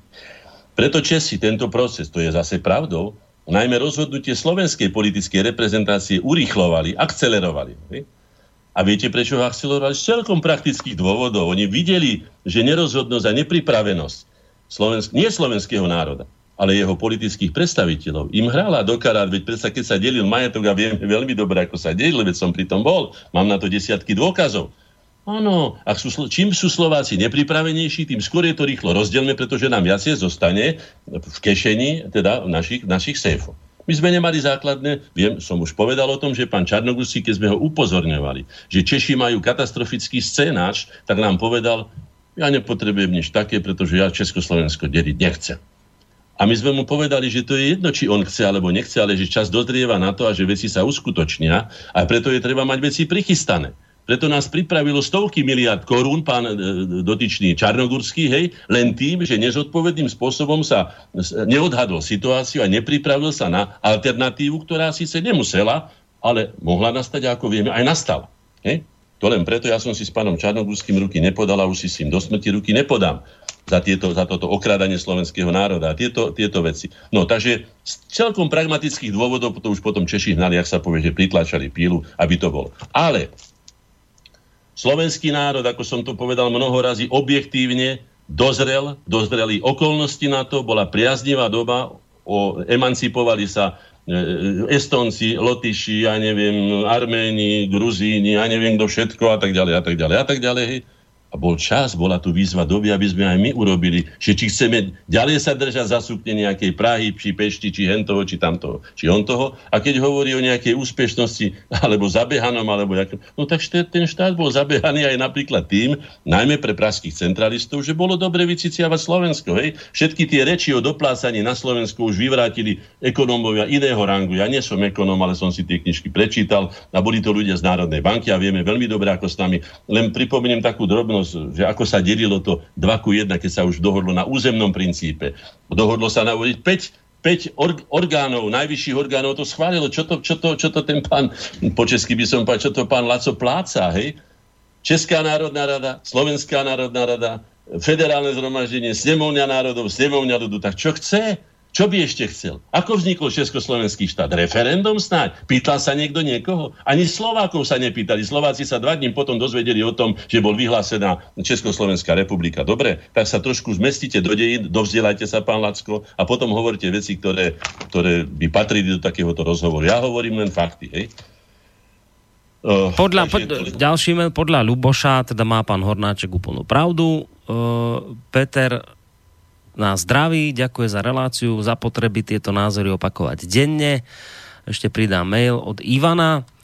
Uh, je s otázkou marazmus a katastrofálne riadenie Slovenska je to výsledok neschopnosti jeho mnohých, teda väčšiny obyvateľov, respektíve absenciou ich rozumu, charakteru a morálky.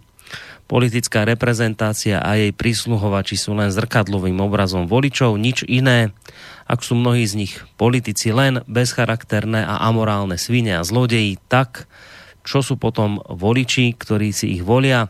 To je príčina súčasného stavu. Pán Hornáček, máte pravdu, koľko generácií, to je už tá otázka, ešte musí vymrieť, kým sa niečo zmení, kým sa niečo rozumného stane ja si myslím, že netreba, aby vymierali generácie. Ja som predstaviteľom aj, aj realizátorom medzigeneračnej spolupráce, naposledy to bolo na manifeste Slovenska a tak ďalej, s mladšou generáciou.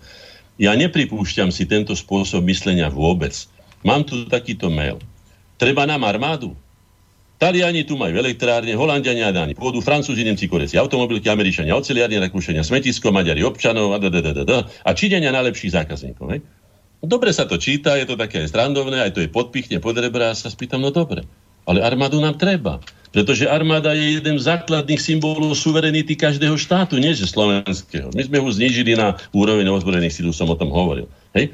že majú Taliani elektrárne. Vidíte, že sa podarilo vydobiť e, e, od Enelu to Gabčíkov naspäť, hej?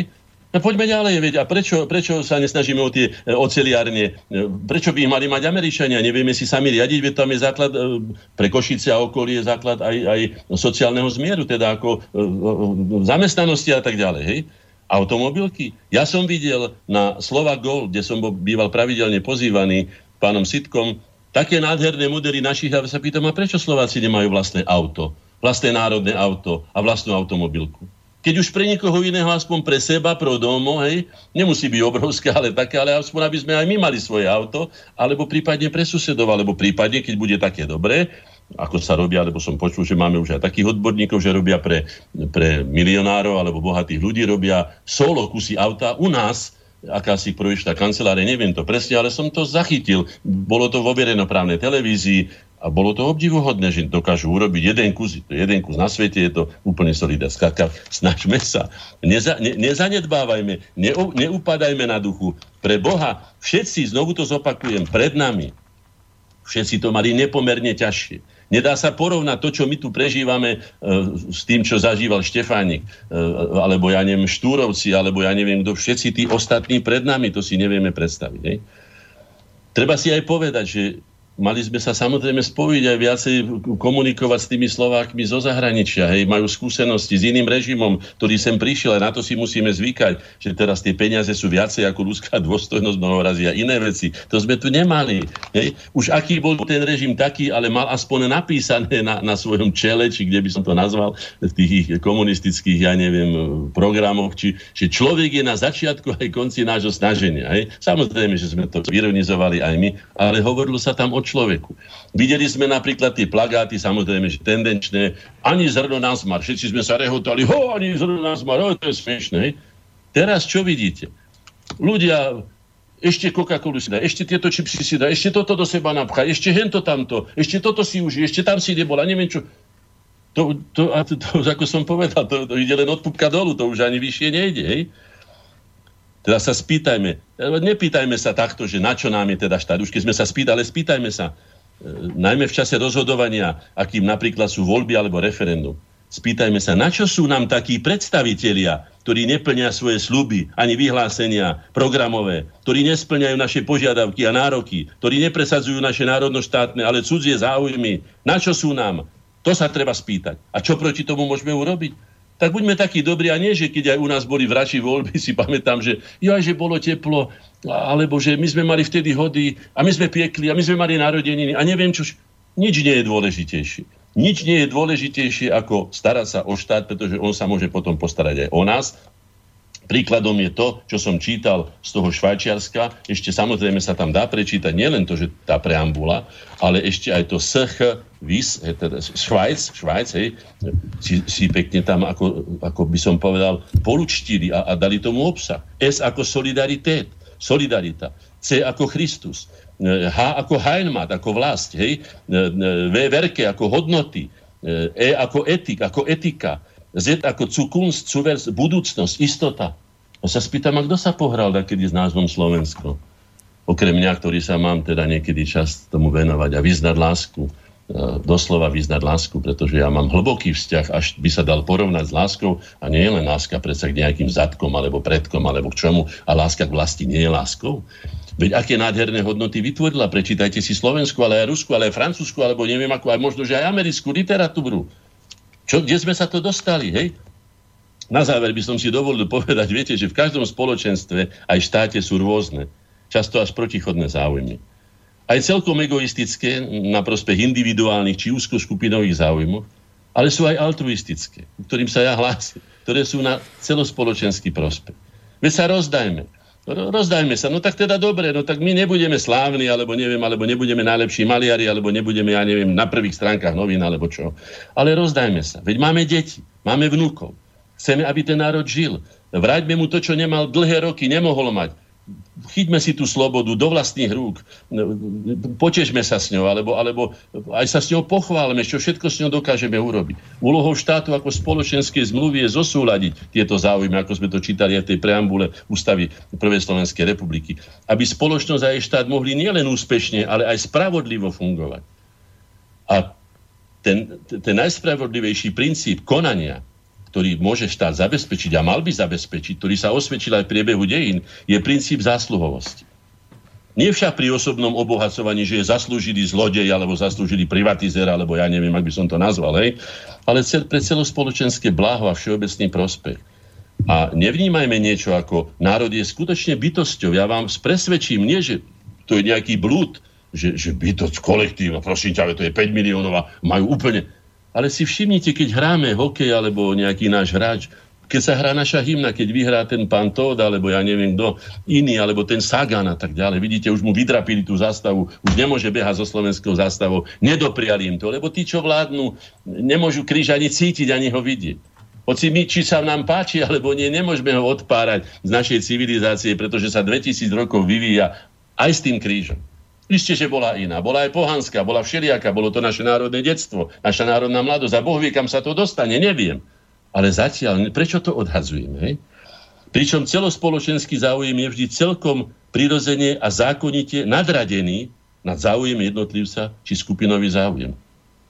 Ja sa čudujem aj pri to všetkej úcti k pánovi Zacharovovi alebo iným veľkým ľuďom. Prečo by mal niekto kvôli Zacharovovému názoru a jeho neviem akým hľadovkám, lebo čo sa udiavalo, rušiť celý systém. Nie teraz nie, že by som obhajoval zve sovietských socialistických republik, ale principiálne hovorím. Ak tu niekto má iný názor, alebo Fico, ja neviem, prečo Fico odstupoval, nie, že by som ja Fica volil, to je iná vec, ale že tu bolo, rátali to, ja som to minule vyvrátil, že žiadnych 60 tisíc tam nebolo, na tom bolo tam okolo 11 a tam neviem koľko, ale to je jedno. Ale jeho volilo vyše milión ľudí, to znamená, že milión je hádam viacej, ako hoci aj 60 tisíc, ktorí ho chceli odvolať. A prečo ustupoval? Ja by som neustúpil, veď treba spočítajte si. Chodili ste na matematiku, chodili ste do školy, áno. Áno, musíme sa, každý vo svojom, a všetci v našom spoločnom záujme naučiť spolužiť. Veď sme na jednej lodi, to je fakt. Buď šťastne doplávame k nami určenému, nie cudzími vnútenému, k nami určenému cieľu, alebo stroskotáme a stratíme sa v nenávratne a tých, čo prežili, si ro- rozoberú ako stroskotancov cudzie úspešné lode, aby slúžili im záujmom. Viete, toľko sa tu čapoceme po tých e, e, eurofondoch. Je to vlastne druh korupcie e, Európskej únie, teda jeho centra voči iným. Veď viete, som to už minule hovoril, že my dávame, tuším, 4,2 hospodárskeho produktu ročného percent tam a dostávame 2%, alebo 2,2%. Hej? Čiže polovicu dostávame, na čo to tam posielame? Aby sme živili tých, ktorí potom na nás takto, takýmto spôsobom sa správajú. Ja tu mám jednu fotografiu, ktorá je z Veľkého klíža, kde je pochovaný náš významný člen Lacko Ťažký. A tu je napísané toto. Je tam taká dedinka, e, ktorá bola na obecných pozemkoch, aj súkromných. Ľudia sa dohodli, napísané toto. Tento projekt na to, aby vznikol, nepotreboval fondy Európskej únie, ale nadšenie, ruky a hlavy obyčajných Slovákov. Starý klíž, ľudová dedinka na Holej lúke vystavaná v roku 2010. Ďakujem tomu pánovi a tým ľuďom, čo to urobili. A ešte raz na záver zdôrazňujem. My, ktorí sme sa podielali na naplnení zmyslu slovenských dejín, tým, že sme znovu získali národnú slobodu, rovnoprávnosť, zvrchovanosť, sme vykonávali vôľu slovenského národa, ktorý ako dovtedy nikdy v dejinách bol pripravený prevziať plnú zodpovednosť za svoj osud, vývoj a budúcnosť. Konali sme s vedomím a presvedčením, že chceme a budeme zvrchovane rozhodovať o svojich veciach a vzťahoch a záujmoch ako rešpektovaný subjekt medzinárodného práva, ktorý si uvedomuje, že zvrchovanosť e, e, e, jeho rozhodnutí, čiže suverenita, je podstatová zmyslom štátu. Štát bez suverenity zákonite podlíha suverenite cudzej a teda nemôže plniť svoju úlohu v živote jeho tvorcov, čiže občanov. Aby bola znovu funkčná, treba bezpodmienečne obnoviť suverenitu našej Slovenskej republiky. Je to hlavná, podstatná, kľúčová úloha súčasnej a ďalších generácií, ak chcú žiť ľudský dôstojný, čiže slobodný život a zvrchovanie rozhodovať o vlastnom osude. Ja som presvedčený, že určite chcú. No, predám... A chcú, tak aj budú. A keď chcú, tak aj budú. Slovenský národ prekonal už veľa prekážok a ak bude múdry, svorný a vytrvalý, prekoná aj tie súčasné a aj budúce. Odporúčam, aby sme sa nikdy za žiadnych okolností nevzdávali a pokračovali v tom, čo nám vlastným príkladom života ukázali v najhorších alebo ďaleko horších podmienkach naši predchodcovia. Predsa len ešte pridám posledný mail, lebo je od poslucháča z Českej republiky. Uh, od Pavla, ktorý píše, Československo sa nemnelo vôbec rozdeľovať, Měli sme si vzít príklad z Germánu a ich spolkové republiky. Měla vzniknúť spolková země Slovenska, Moravy a Čech. Dnes jsem poslouchal rozhovor s Milošem Jakoš, Jakešem a ten řekl něco, s čím se nikdo nechlubí.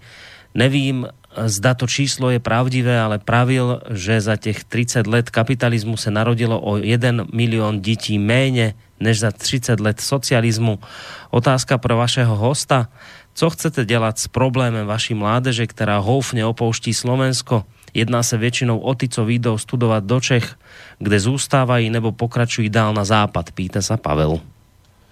Je to vždycky to isté. Treba motivovať mladých ľudí, pretože je pravdou, objektívnou pravdou, že toľko pascí, toľko pascí, ktoré, ktoré sú nastavené na súčasnú mladú generáciu, toľko možností, ktoré má, a potom všetkom, že teda bola neslobodná, nemohlo sa cestovať, boli sme tu zatvorení a tak ďalej, obmedzovaní, je to prirodzený reflex to, čo sa deje.